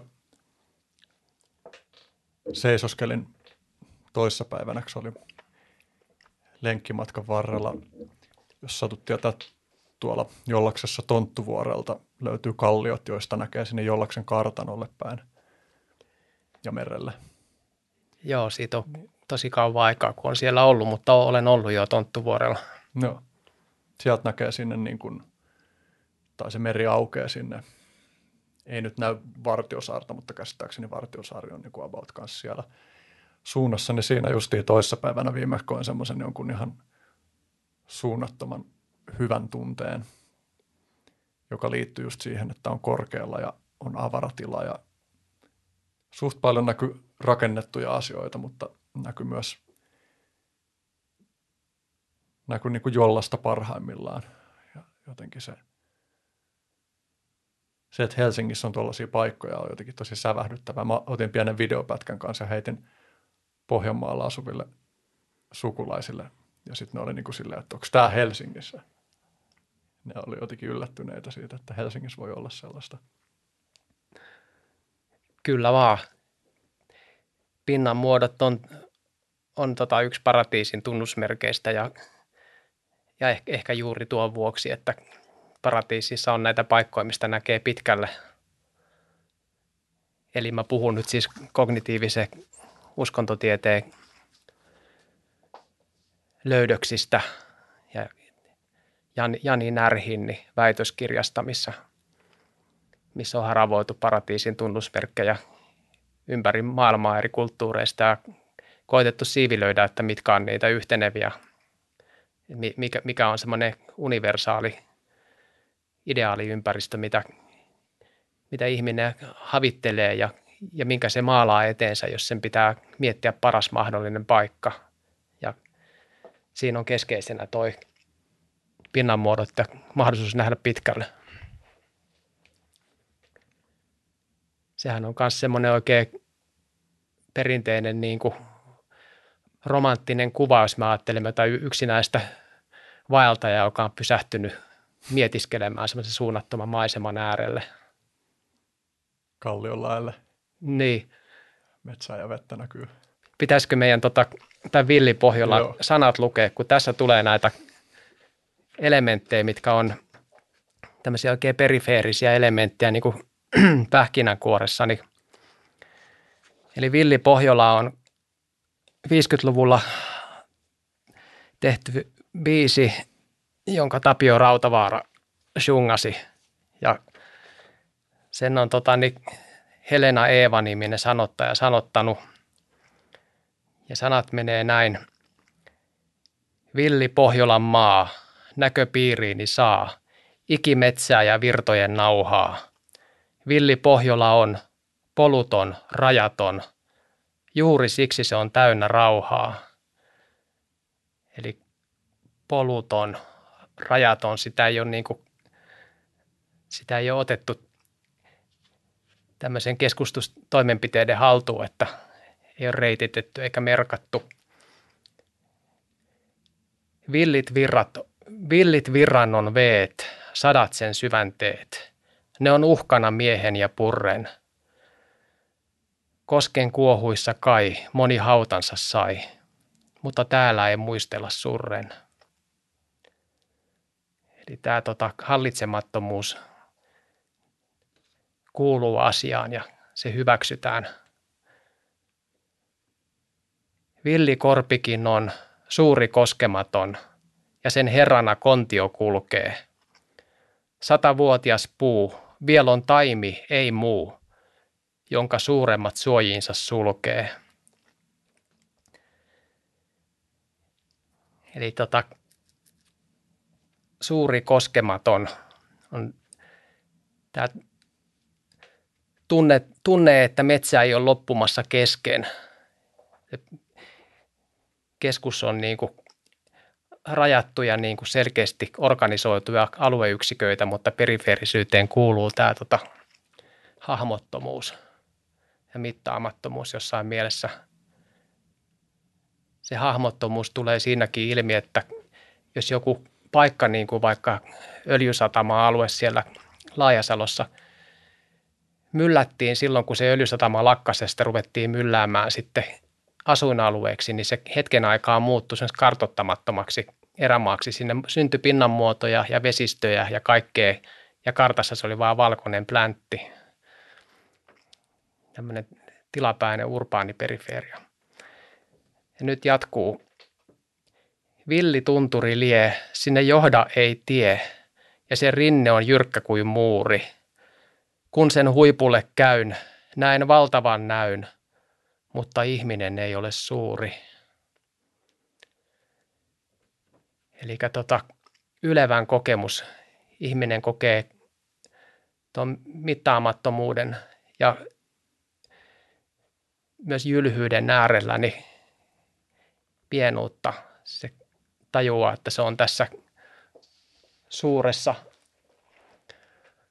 alkuympäristössä niin loppujen lopuksi vaan, vaan hituneen ja on tämä tervehdyttävä nöyrtyminen, mikä amerikkalaisissa tutkimuksissa, kun Amerikassa on niin paljon suuria maisemia, niin siellä paljon tutkitaan tätä ylevän tai suuren kunnioituksen tunteen herättämien maisemien niin vaikutuksia ihmiseen, niin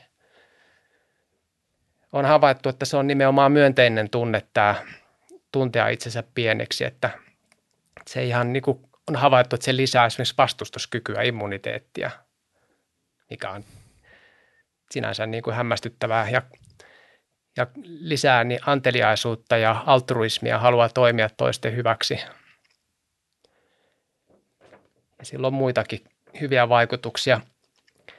Ja sitten vielä kappale jatkuu.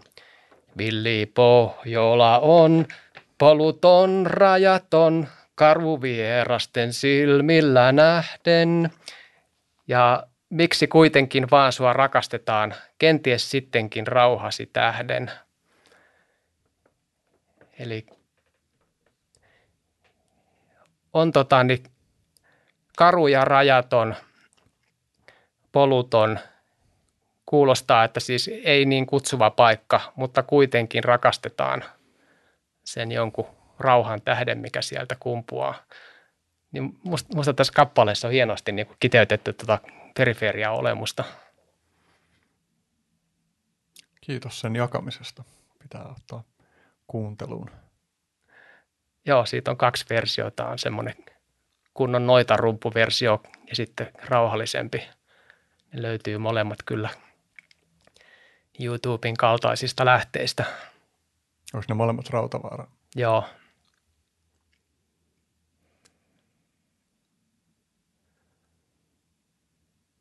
Mä yritän hahmottaa nyt. Meillä on viimeiset 25 minuuttia aikaa. Pitäisikö tässä kohtaa olla taas pikkuinen totani, vireen palautustauko? Voidaan ottaa. Tota, jos me myös kuulijoita kehotetaan tässä vaiheessa täyttämään maljansa ja käymään saniteettitiloissa ja venyttelemään ja rapsuttamaan koiraansa. Jatketaan tosiaan ihan pari minuutin kuluttua.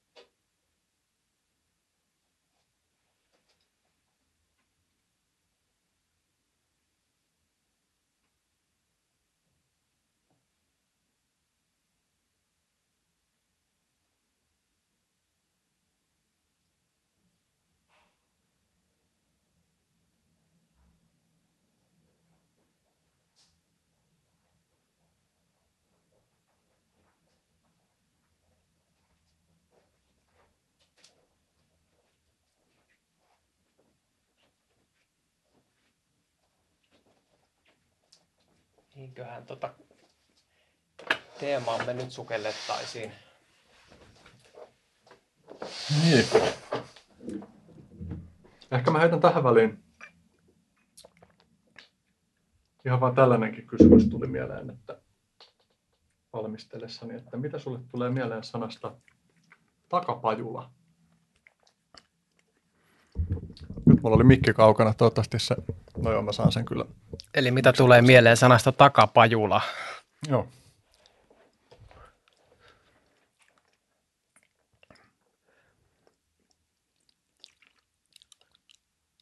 Takapajuisuus.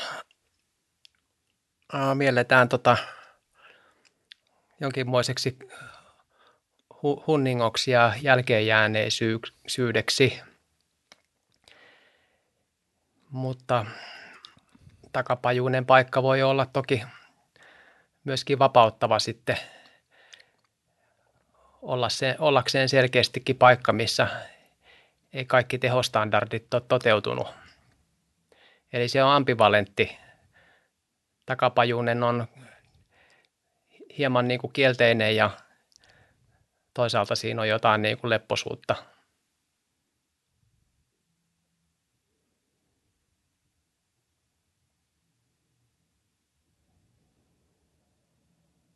Mikähän olisi konkreettinen esimerkki takapajuisesta paikasta tai takapajulasta? Niin, kyllä se ainakin se niin kuin yleinen konteksti, joka mulle jää mieleen, tai tulee mieleen, missä sitä käytetään, niin että just ajatellaan jotenkin, että on niin kuin jälkeen jäänyt kehityksestä tai Mm. se ei ole pelkästään niin kuin hylätty, vaan se on ehkä jotain, jossa on jotain aktiivista toimintaa, mutta ihan jotenkin, että näin san- sanovan ihmisen näkökulmasta se ei ole niin kuin ihan päässyt messiin johonkin meininkin, johon pitäisi päästä Mm. messiin.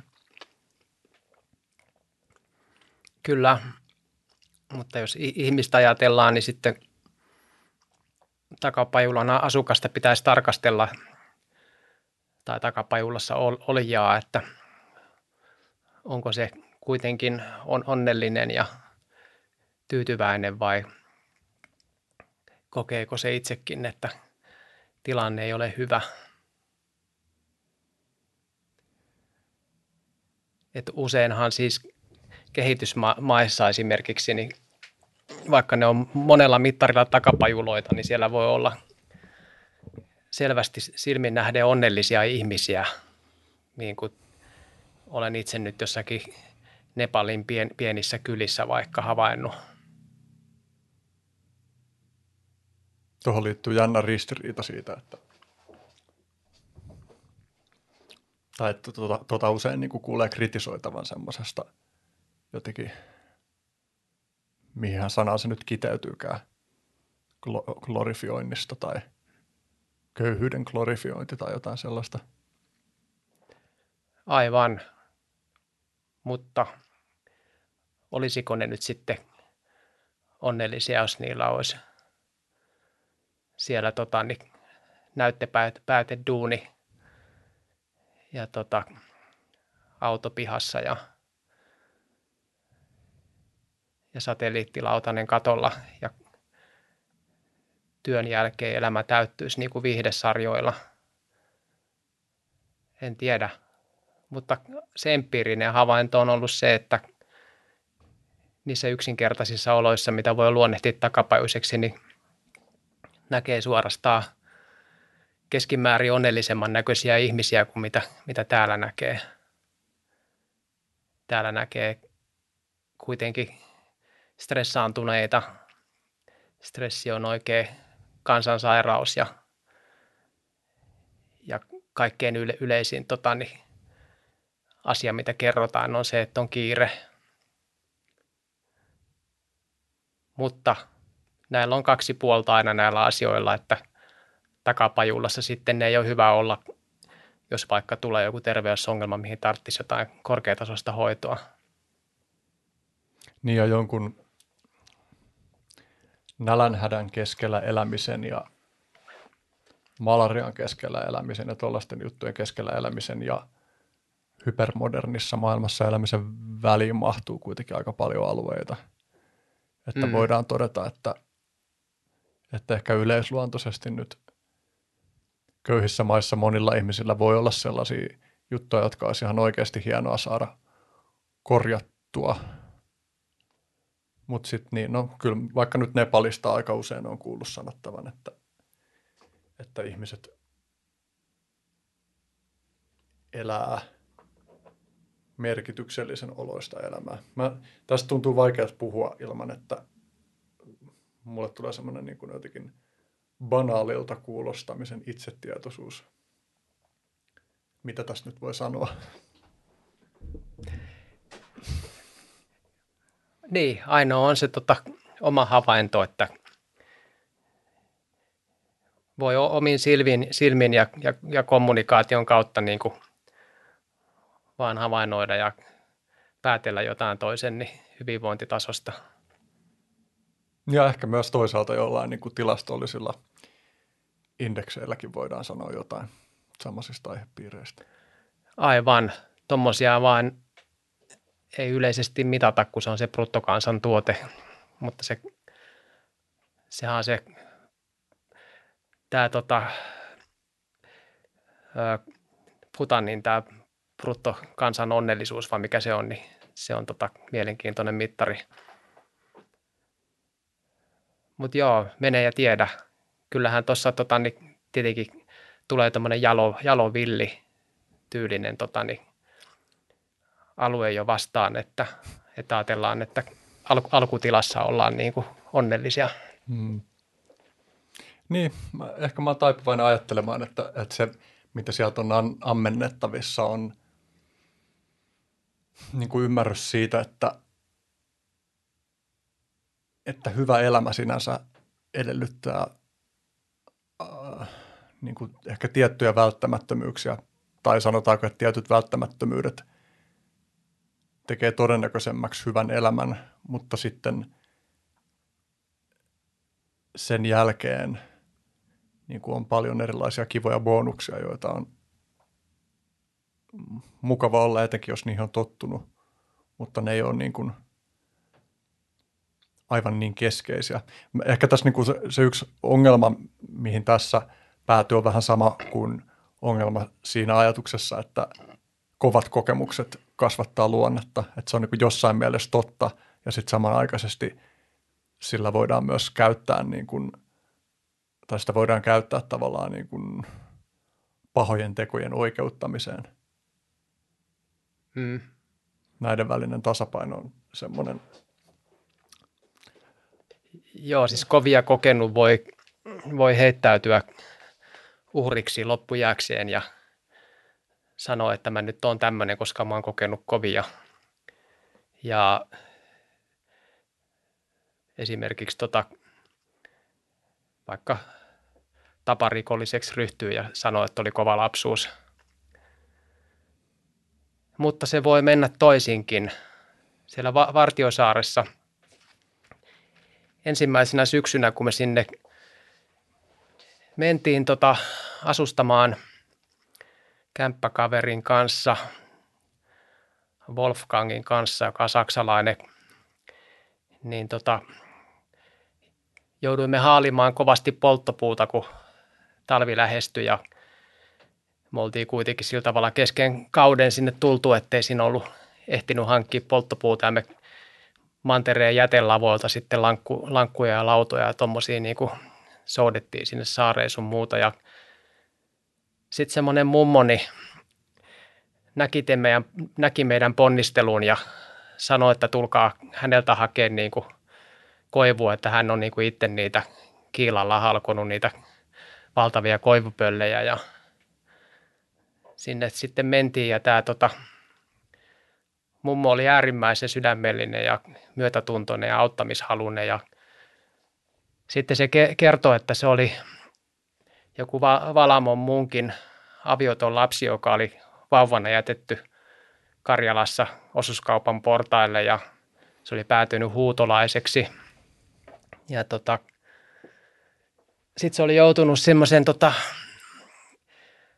orjan asemaan, mutta ei pelkästään orjaksi, vaan semmoinen, mitä systemaattisesti nujerrettiin. Että sille joka päivä sanottiin, että susta ei tule koskaan mitään. Ja sitä hakattiin niin kuin joka päivä ja se asuu niin kuin jossakin tyyliin komerossa. Ja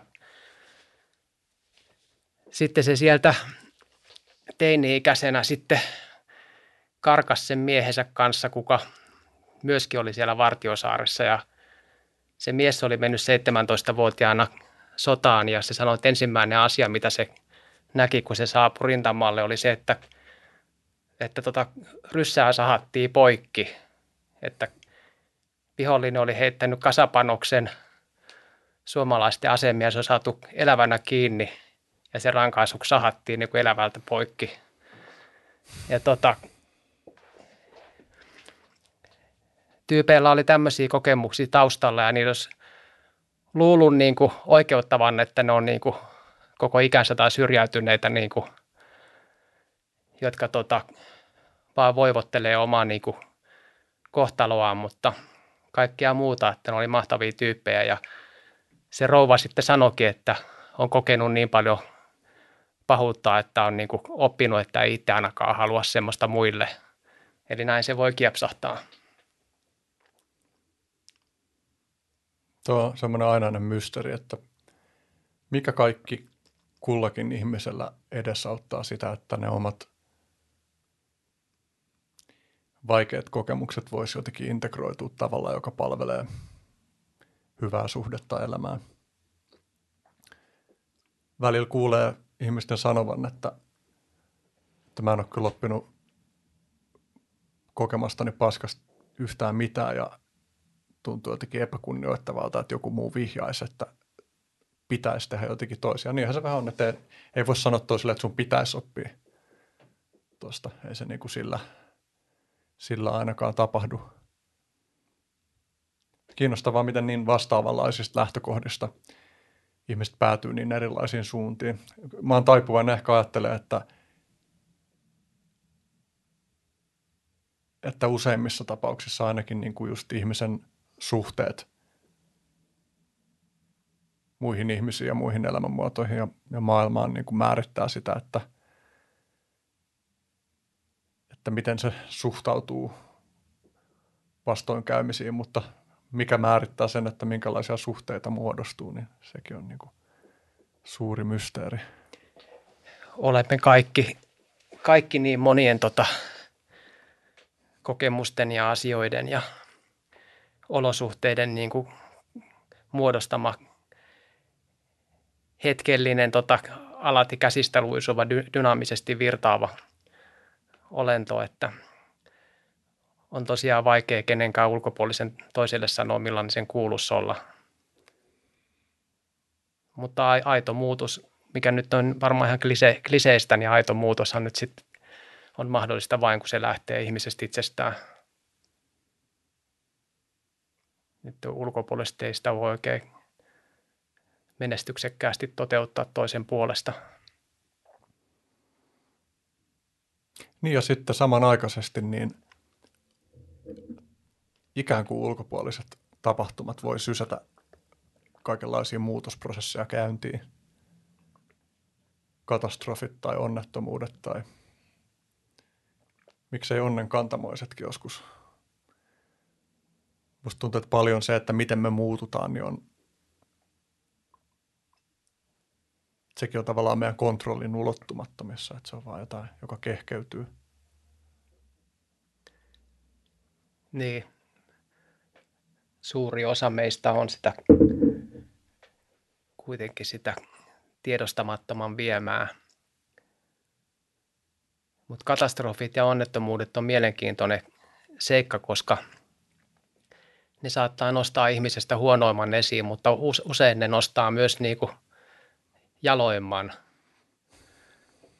Ja sen tota, voi nähdä ihan pienissäkin esimerkkeissä, että tuolla Sipossakin, kun kiira rajuilma riehu ja kaato, kaato meiltäkin 30 puuta vuonna 2017. Ja muilla myöskin ja monilta meni sähköjä poikki sun muuta, niin ja pihoilla saattoi lojua puita ja tien poikki ynnä muuta, niin se kuinka saman tien naapurustosta lähti täysin spontaanisti semmoiset niinku moottorisaha-ukkelit liikkeelle jeesaamaan niinku muita ihan automaattisesti ja kuinka niinku huivipäiset rouvat niin alkoi kaapia keittiön kaapeista. Emmettä ja tämmöisille spontaanisti syntyneille tal- talkoille niin järjestämään ruokintaa ja kuinka jokainen kantoi kortensa kekoon, että semmoinen tota 12-vuotias tyttö, jolle ei ollut muuta kannettavana kortta kekoon, niin sekin toi niin kuin tarkoin va- vaalimaan aarteen, että se toi suklaalevynsä niin kuin yleiseen jakoon ja tälleen, niin se tota, meissä tota, niin kuitenkin niin piilee pohjavireenä sellainen halu olla hyödyksi muille ja, ja normaalisti kun me ollaan rutiinien kahlitsemia, niin me ei ehkä saada siihen niinkään tota sysäystä eikä oikein ehkä sosiaalisesti hyväksyttävää keinoakaan, mutta sitten kun pintaa raapasee joku tuommoinen katastrofin tynkä, niin voi yllättäen niin kuin löytyä ihan uskomaton yhteisöllisyys, mitä ei ole niin kuin päällisin puolin tiennyt olevankaan. Totta. Ehkä yksi sellainen asiakokonaisuus, josta mä ajattelen, että voisi tähän loppumetreille vielä hieman turistan, niin sulla ja sun puolisolla on ollut tämä terveysmetsä-projekti. Niin kertoisitko siitä, mistä on kyse? Kyse on luonnon tutkittujen hyvinvointi- ja terveysvaikutusten niin hyödyntämisestä tuolle yhteiskuntaa palvelevalla tavalla. Ja siihen on etsitty malleja, on vuodesta 2013 aktiivisesti näitä asioita niin kuin tutkailtu ja edistetty. Ja terveysmetsä malli on, on sellainen, jossa tota, terveyskeskuksen lääkäri tai hoitaja saattaa antaa potilaalle metsäreseptin. Ja, ja silloin tota, potilas sitten pääsee opastettuun ryhmään, joka tietoisesti lähtee kokemaan eri, erilaisten luontopaikkojen vaikutusta ihmiseen ja kokemaan omakohtaisesti luonnon hyvinvointivaikutuksia, kokemaan lumoutumista, kokema, kokemaan kauneutta, mikä on sivumennen sanottuna koukuttavaa, koska se aktivoi aivoissa semmoisia alueita, missä on paljon opioidireseptoreita, kokemaan ylevää ja kokemaan yhteisöllisyyttä ja niin edespäin. Ja me ollaan Sipoossa tehty, Sipo on Suomen ensimmäinen kunta, joka on systemaattisesti tätä toteuttanut, niin me ollaan Sipoon terveyskeskuksen kanssa tehty vuodesta 2015 tuo terveysmetsätoimintaa ja sitten terveysmetsä oppaita koulutettu myös muualle Suomeen niin kolmessa eri yhteydessä. Niitä on nyt noin 60 ja, ja sitten näitä asioita myöskin edistetty niin kuin muunlaisen koulutuksen ja luennoinnin kautta ja sitten noiden kahden kirjan kautta. Eli tota, niin kysymyksessä on se, että meillä on suuri ja osin hyödyntämätön hyvinvoinnin lähde ympäri, ympärillämme, etenkin täällä Suomessa, missä kuitenkin se metsä on keskimäärin 600 metrin päässä asukkaasta ja yli puolella vain 200 metrin päässä. Mutta se, mikä on tärkeää, on tuoda tietoisuus siihen, että, että tulee tietoiseksi siitä, miten luonto vaikuttaa, miten erilaiset luontopaikat vaikuttaa.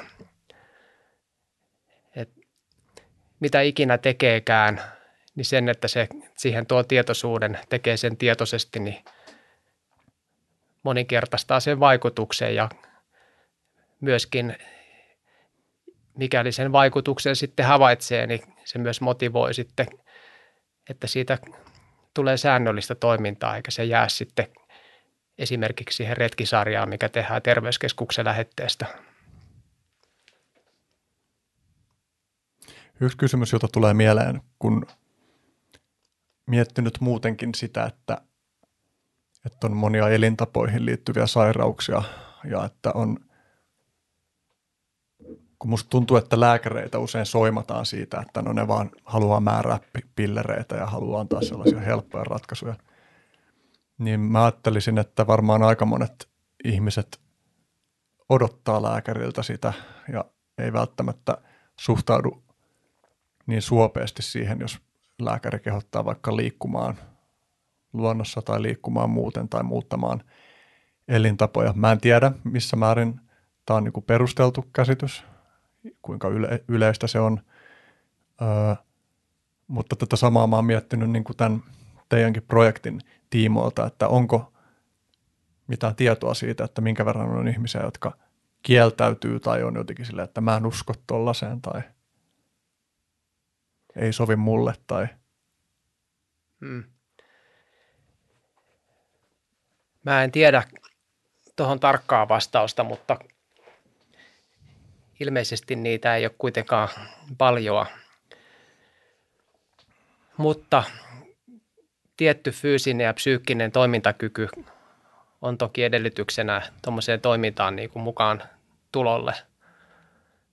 Että kyllä niin kuin myös jouduta, joudutaan valitettavasti rajaamaan semmoisia, ketkä hyötyisikin, mutta, mutta ei kuitenkaan sovellu. Ja sen takia ja paljon kustannustehokkaampaa muutenkin olisi tuoda semmoista mallia, että lääkäri antaisi lähetteeni omatoimisille luontoretkille.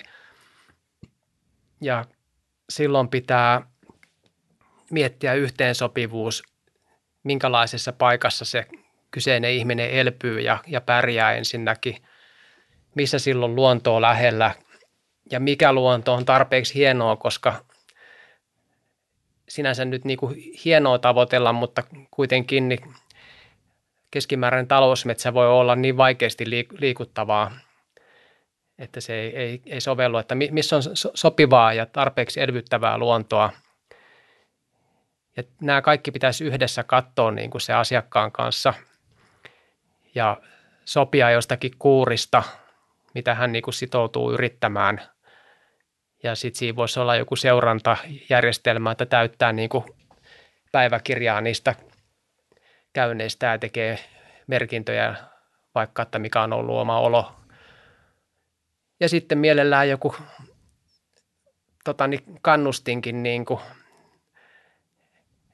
en tiedä mikä, mutta voisi sitten saada niin kuin luontokirjapalkinnon tai jonkun, kun palauttaa niin kuin täytetyn päiväkirjan. Mutta tämmöinen malli olisi erinomainen, koska luonnolla on älyttömän paljon kuitenkin hyvinvointia ja terveysvaikutuksia, mitkä harva asia on ilmainen, kun asiat on yleensä maksuttomia, mutta nyt puhutaan kerrankin aidosti niin kuin ilmaisesta asiasta. Hmm.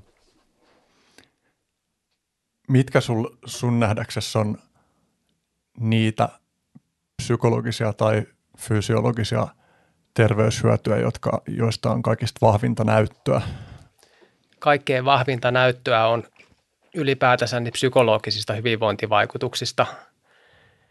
Eli se, että miten luonto niin kuin varsinaisiin sairauksiin tepsii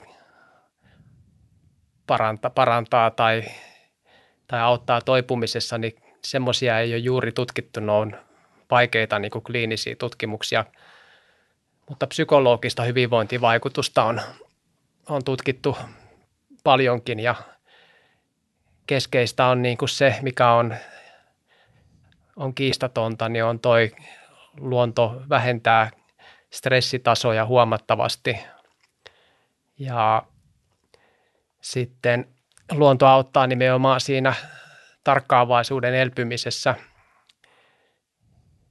Ja sitten kun on oltu luonnossa jonkin aikaa, kolme varttia tai tolleen, niin herää myös tämmöinen reflektointi, että ihminen alkaa pohdiskella omaa elämäänsä ja löytää niin kuin vastauksia helpommin. Ja sitten luonnolla on sosiaalisia hyvinvointivaikutuksia. Yksinäisyyden tunne on esimerkiksi hyvin isoillakin aineistoilla havaittu, että se on vähäisempi, vaikka asuisikin yksin. Mutta jos on luontoa lähellä ja käy luonnossa, niin ei koeta, koeta yksinäisyyttä. Ja moni asia kumuloituu, koska luonnonläheisyydellä on nähty selvä niin kuin elinikää pidentävä vaikutus ja terveyttä tasa-arvoistava vaikutus. Eli tota, huonoimmassa sosioekonomisessa asemassa olevat näyttää suhteellisesti enemmän hyötyvän luonnon vaikutuksesta. Ja luonto lisää myönteisiä tunteita ja ajatuksia ja vähentää kielteisiä – ja tätä kautta semmoista yleistä sopusointua lisää, että on havaittu niin kuin yleisen niin kuin naapureiden auttamisen ja, ja rikosten vähentymisen silloin, jos on vaikka ihan sama asuinaluekin, mutta tietyt kämpät, mistä näkee, näkee luontoa, niin niissä on vähemmän tämmöisillä isoilla Amerikankin Chicagon sosiaalisen asumisen tämmöisillä köyhällistön asuma-alueilla, niin ne kämpät, mistä näkee vihreää, niihin tulee vähemmän näitä kotihälytyksiä, siellä on vähemmän väkivaltaa ynnä muuta. Ja sitten tota, luonto saa liikkumaan, se on suomalaisten tärkein liikuntapaikka ja on myös havaittu, että luonnossa liikkuminen ei tunnu yhtä raskaalta kuin muualla, että siellä tulee niin kuin huomaamatta liikuttua. Eli tulee liikunnan hyvinvointivaikutukset tulee siihen mukaan. Ja sitten mikä on erittäin tärkeää, on se mikrobialtistus. Että se ihmisen mikrobi, elimistön mikrobiston köyhtyminen voi siinä katketa, kun saadaan ihan niin kuin jopa metsäilmasta suoraan hengittämällä mikrobeja. Ja nämä mikrobierot on valtavia, että toi puistosora tuolla, mikä tuossa tota, niin Annalankin käytävillä on, niin, niin siinä on semmoinen 10 000 mikrobia grammassa ja metsämaassa on nelisen miljardia. Eli siinä on satoja tuhansia kertoa enemmän mikroopistoa siinä. Ja kuten sanottu, niin se on nykytietämyksen mukaan erittäin tota monella tapaa niin psyykkistä kuin fyysistä hyvinvointia lisäävä tekijä, että, tai terveyttä suojaava tekijä, se mikroobien saanti. Nämä on nyt tämmöisiä muutamia keskeisimpiä, nyt ne tulee äkkiseltään mieleen. Onko muuten nyt tässä poikkeustilassa, jossa käsienpesu on noussut uuteen arvoon, niin onko sulla käsitystä, että onko sillä kielteisiä vaikutuksia tuohon puoleen merkittävästi? No, maalaisjärki, että jos on niin kuin kaupungilla ollut ja koskenut ovenkahvoihin ja rullaportaiden kaiteisiin, niin totta kai. Mutta sitten jos tulee metsäretkeltä, niin mikä syy siinä on nyt sitten mm. pestä varsinaisesti käsiä tai ainakaan saippualla. Että tässä päiväkotitutkimuksessa, missä nämä lapset sai sinne päiväkodin pihasta kuntaa metsämaata, niin nimenomaan tämä ö, ryhmä niin sitten pesi kädet vaan vedellä, ettei saippualla. Mutta poikkeusaika sinällään on mielenkiintoisesti ruuhkauttanut luonnon ja siinä on niin kuin ikiaikaisesta niin kuin tämmöisestä turvapaikasta jälleen haettu sitten lohtua. Ja se luonto on tota, mahtava myöskin nyt kun yhteiskuntaa uhkaa selvä jakautuminen, että sen mukaan mikä on rokotestatus, niin toiset joutuu niin kuin kakkosluokan kansalaisiksi, niin luonto on semmoinen, missä, missä kaikki on niin sinällään niin kuin samalla viivalla, että me ollaan tämä kerta toisessa jälkeen havaittu eri tavoilla, kuinka, kuinka luonnossa löytyy yhteinen sävel niin kuin ihmisillä joillain niin kuin lähtökohtaisesti näennäisesti ole, ole paljonkaan niin kuin kontaktipintaa tai puhuttavaa keskenään. Siellä on tosi helppo ruveta tuntemattomien kanssa niin keskustelemaan ja kokemaan yhteenkuuluvuutta ja raja-aitojen kaatumista. Vähän kuin saunassa. Vähän kuin saunassa nimenomaan. Ja Kekkonenhan tiesi nämä kummatkin, että kun Kekkonen halusi kaataa raja-aitoja vaikka itänaapureiden päämiesten suuntaan, niin sauna ja luonto. Hmm.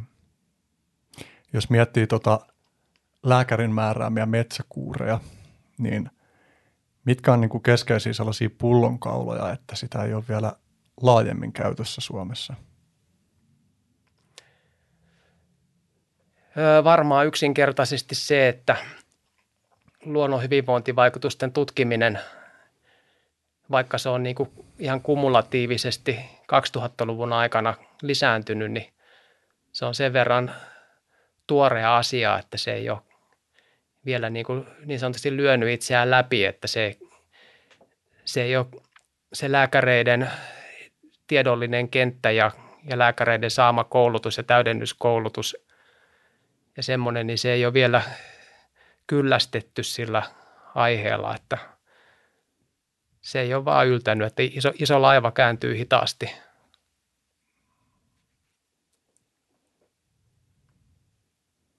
Niin onko niin kuin, just ehkä tässä palaa myös siihen, mitä mä sanoin aiemmin, että mitä ihmiset odottaa lääkäreiltä, niin, niin odottaakohan ihmiset enemmän semmoista täsmähoitoa – että ihmiset ei niin helposti lähtisi hakemaan niin kuin jotain yleisluontoista asioita parantavaa Mm. En tiedä, voi olla, että lähteekin. Tämä on siis tosi jotenkin mutuilua. Joo, Joo kyllä var, varmaan on totuttu, totuttu siihen, että täsmälääke, vaivaan. Ja missään tapauksessahan tuommoisen tota, metsäterapian niin ei ole tarkoitus muuttuukaan pääasialliseksi hoitotavaksi, vaan että se on niinku, sitä päähoitoa niinku tukeva tämmöinen apuhoito. Ja sitten se, jos ajattelee kansanterveyttä, niin sen suurin rooli on lienee ennaltaehkäisevä. Silleen voi pysyä niin kuin mielenterveys ja muukin, muukin kunto yllä koko elämän ajan todennäköisemmin kuin, kuin sillä, että siellä luonnossa ei käytössä. Hmm. Toivotaan, että sekä käytännöt että näyttö jatkaa vahvistumistaan näiden asioiden suhteen. No joo, ja tämähän tota, nyt palauttaa tuonne päivän te- teemoihin siinä mielessä, että jos perifeerisen elementin ja tässä tapauksessa luonnon on ollut vaikea keskuksen silmissä perustella olemassaoloaan, että minkä takia vaikka joku kaupungin metsä, metsä saisi pysyä rakentamattomana, koska eihän siitä nyt ole varsinaisesti hyötyä rakentamattomana, niin tätä kautta juurikin niin voidaan löytää ymmärrys sille, että se on niin kuin itse asiassa metsänä niin kaikkein tärkeimmässä tehtävässään. Että jos sitten tulee tietoinen niin kuin hyvinvoinnin ja terveyden lähde, ja edelleen korostamme sanaa tietoinen, että ei vaan semmoinen, missä puolihuolimattomasti joskus satutaan käymään, vaan, vaan mikä on priorisoitu ja mihin on sitouduttu ja minkä vaikutus myös herkistytään kokemaan. Niin kuin taidenäyttelyn vaikutuksen voi herkistyä kokemaan tai, tai sitten sen läpi voi vaan rynnistää.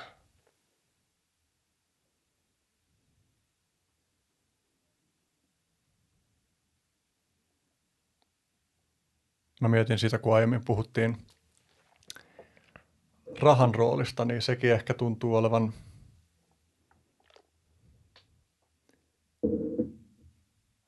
jonkinlainen näköharha, että, että sillä ei olisi, tai ehkä se on niin kuin helposti mitattavissa, mutta viime kädessä, jos katsoo sekä tätä terveysaspektia että sitten ihan vaan meidän sivilisaation elinedellytysten aspektia, niin tuhoutuneessa sivilisaatiossa on aika vaikea tehdä rahaa.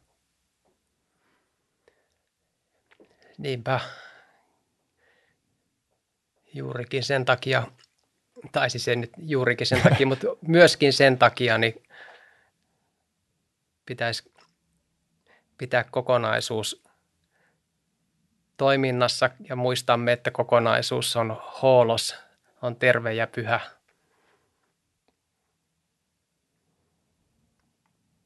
Tästä mulla on suuri määrä teemaa, joita ei ehditä käsittelemään ja se on varmasti ihan hyvä jättää nälkää päälle. Voitaisiin mennä, mulla on tällaiset loppulyhyet, jotka on tällaisia tiiviitä kehotuksia, joihin voi vastata just niin tiiviisti kuin tuntuu sopivalta. Näitä on viisi. Ensimmäinen on, että kerro jostain varhaisesta vaikuttaneesta muistostasi.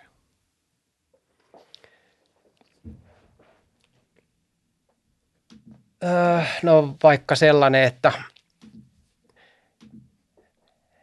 äidin kanssa käytiin silloin, kun mä olin lapsi, niin sukulaismökillä Saimaalla joka kesä. Ja, ja se oli semmoinen möki, tota niin sähkötön alkeellinen mökki ja siellä oli sitten vanha tota, pariskunta Paavo ja Karoliina ja sitten Paavo oli, tota, kun mä olin jotain kolmevuotias, niin jymäyttänyt mua, että soutuveneellä voi mennä Kiinaan ja mä innostuneena juoksin sitten tota, niin talo, talolle ja huusin sille, sille mummolle, että Mikkelin nainen, me tekemään eväitä, me lähdetään soutuveneellä Kiinaan. Ja tämä on tämmöinen tota, lämmittävä muisto. Siinä yhtäkkiä avautui rajaton mahdollisuus ja kolmivuotias uskoi oikeasti, että nyt lähdettiin Kiinaan. Mä muistan, että mä myös kuvittelin pienenä, että hiekkalaatikosta pystyy kaivautua maailman tosi Joo, tunneli läpi maapallo. Se oli tosi outo tunne. Joo. Kerro jostain inspiroivasta asiasta. Inspiroiva asia.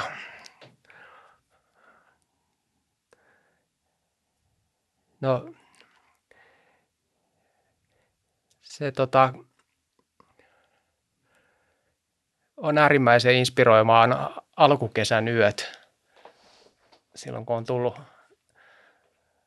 tullut valoisat, valoisat työt ja koko kasvukausi on vasta aluillaan, että se on aikaa, jolloin ö, haahuilen harva se ilta niin kuin myöhään ja vähän ulkona malttamatta, malttamatta niin kuin käydä levolle. Ne on tota, aivan ihmeellisiä. Se on, kaikki on puhjennut kukoistukseen ja käki kukkuu ja kehrää ja surisee mäntykankailla ja semmoinen tota, on kuin semmoisessa maailman alkuaamussa. No okei, okay, paitsi että se on ilta, mutta se ilta, ilta tuo vie siihen sen tota, niin maailman alkuvaiheessa, johon liittyy vielä se iltayö, niin semmoinen suunnaton runollisuus ja, ja mystisyys. Ja sitä voi jo haahuilla pusikoissa ja kallioilla tai sitä voi niin kuin sorateitä mennä fillarilla, mutta se on hyvin inspiroivaa.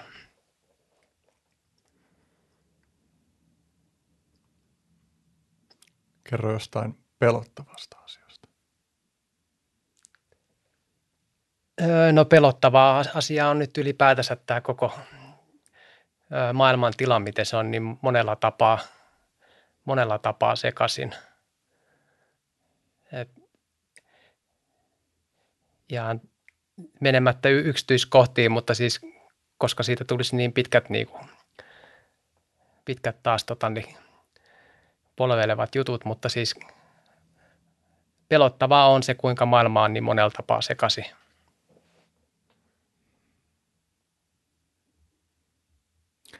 Mä kirjoitin tänne ylös sun gradusta vuodelta 1994. Pienen pätkän, joka tästä pulpahti mun mieleen, että ehkä liittyen niin kuin siihen, että miten samantyyppisten tuumien äärellä sä oot ollut jo pitkään. Mutta tämä oli mun mielestä eläväinen tapa sanoa asia. Pari viimeisintä vuosisataa ovat syösseet ihmiskunnan lähes psykedeellisen kehitysprosessin lävitse. Jakso on ollut kuin paha LSD-matka. On koettu liian paljon, liian nopeasti. Kukaan ei ole tahtonut pysyä muutosten tasalla. Pois putoaminen on ollut helppoakin helpompaa. Tavallista. Mm se on, on niistä päivistä alkaen vaan entisestään korostunut tuo.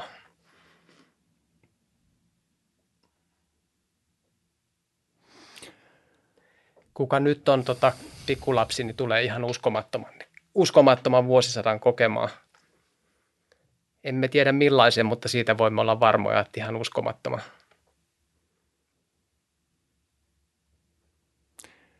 tämän jälkeen tuntuu tavallaan hassultakin esittää tämä kysymys, mutta esitetään nyt kuitenkin. Tai siis se on ihan perusteltu kysymys, vaan tuon aikaskaalan, jonka se justiin ilmasit jälkeen. Tunnen jotain tunnetta tämän kysymyksen äärellä, mutta jos asiat sujuu optimaalisella tavalla, niin millaisella suunnalla sä menet viiden vuoden kuluttua?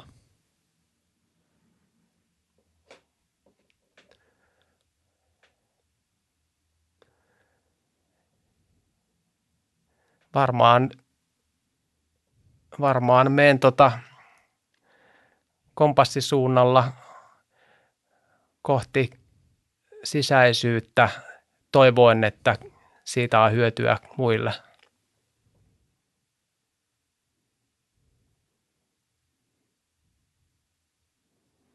Mä mietin, että tai mä meinasin kysyä tuota kysymystä esittäessä, niin mä toivottavasti mä oon muuten keskeyttänyt nauhoitusta laittamaan tämän läppärin kannen kiinni, en näköjään. Meinasin kysyä jotain myös pidemmällä aikajänteellä, mutta mä oletan, että kysymys tai vastaus kysymykseen saattaisi olla aika saman suuntainen. Se olisi aika samansuuntainen ja mun luonteellaan tuo myös sellainen, että mä en yleensäkään kauheasti suunnittele tulevaa, että en sano, että se on hy- hyvä tai huono, mutta usein menen, menen aika lailla, jollei nyt päivän, niin viikko kerrallaan. Taon kanssa kulkien. Hmm, toivon mukaan. Hmm. No viimeisenä podcastin tekemistähän voi tukea osoitteessa patreon.com kautta Soinnunmaan Henry, mutta siihen vielä päälle, jos ihmiset haluaa seurata sun tekemisiä, sulla on ainakin tämä esoteerisen maantieteen blogi esoteerinenmaantiede.blogspot.com. Onko muita paikkoja, josta sun tekemisistä voi pysyä kärryillä? Joo, se blogihan on aika lailla semmoinen kirjoitusarkisto, että siellä, mä en muista mitä siellä on, 300 tai jotain tekstiä, mutta päivitystahti on nykyään hyvin hidas, mutta siellä ne kaikki vanhat kuitenkin on vuodesta 2008. Ja sitten mä nyt, jos mietteitä tai mitä olen niin kuin haavinut kasaan, niin haluaa lukea, niin silloinhan täytyy mainita terveysmetsä, tunnistaja koe elvyttävä luonto, kirja, mikä on Adela Pajusen kanssa tehty, mikä pureutuu siihen, että miten erilaiset luontopaikat vaikuttaa ihmiseen ja mikä on keskimääräistä enemmän hyvinvointia tuottava luontoympäristö. Ja siinä on 31 tämmöistä niin, kuin niin sanottua terveysmetsän tunnusmerkkiä sitten esitelty perustuen tutkimukseen ja kulttuurihistoriaan ja, ja sitten yleiseen kokemukseen metsäterapiatoiminnassa ja muutenkin. Ja sitten toinen tota, on suomalainen metsäkylpy, kirja, joka puolestaan sitten esittelee eri mekanismeja, että millä luonto vaikuttaa meihin. Siellä on juuri vaikka tämä mielialan niin vaikutus tai liikuntaa lisäävä vaikutus tai jopa niin kuin vaurauden vaikutus, miten luonnossa koetaan vaurautta ja miten koetaan yhteyttä ja tämmöisiä ja jälleen kerran niin tutkimukseen, kulttuurihistoriaan ja kokemukseen perustuen, niin nämä kaksi tota kummerukseen kustantamaan kirjaa, niin nyt tota tässä mainitsisin. Joo, lienee niin, että sä et ole sosiaalisten medioiden harrastaja. No lienee on niin, että ei mulla ole mitään niitä sinällään vastaan, mutta ei ole vaan tullut, en mä kokenut kuitenkaan tarvittavaa paloa niihin. Joo. No näistä ihmiset seuratkoon.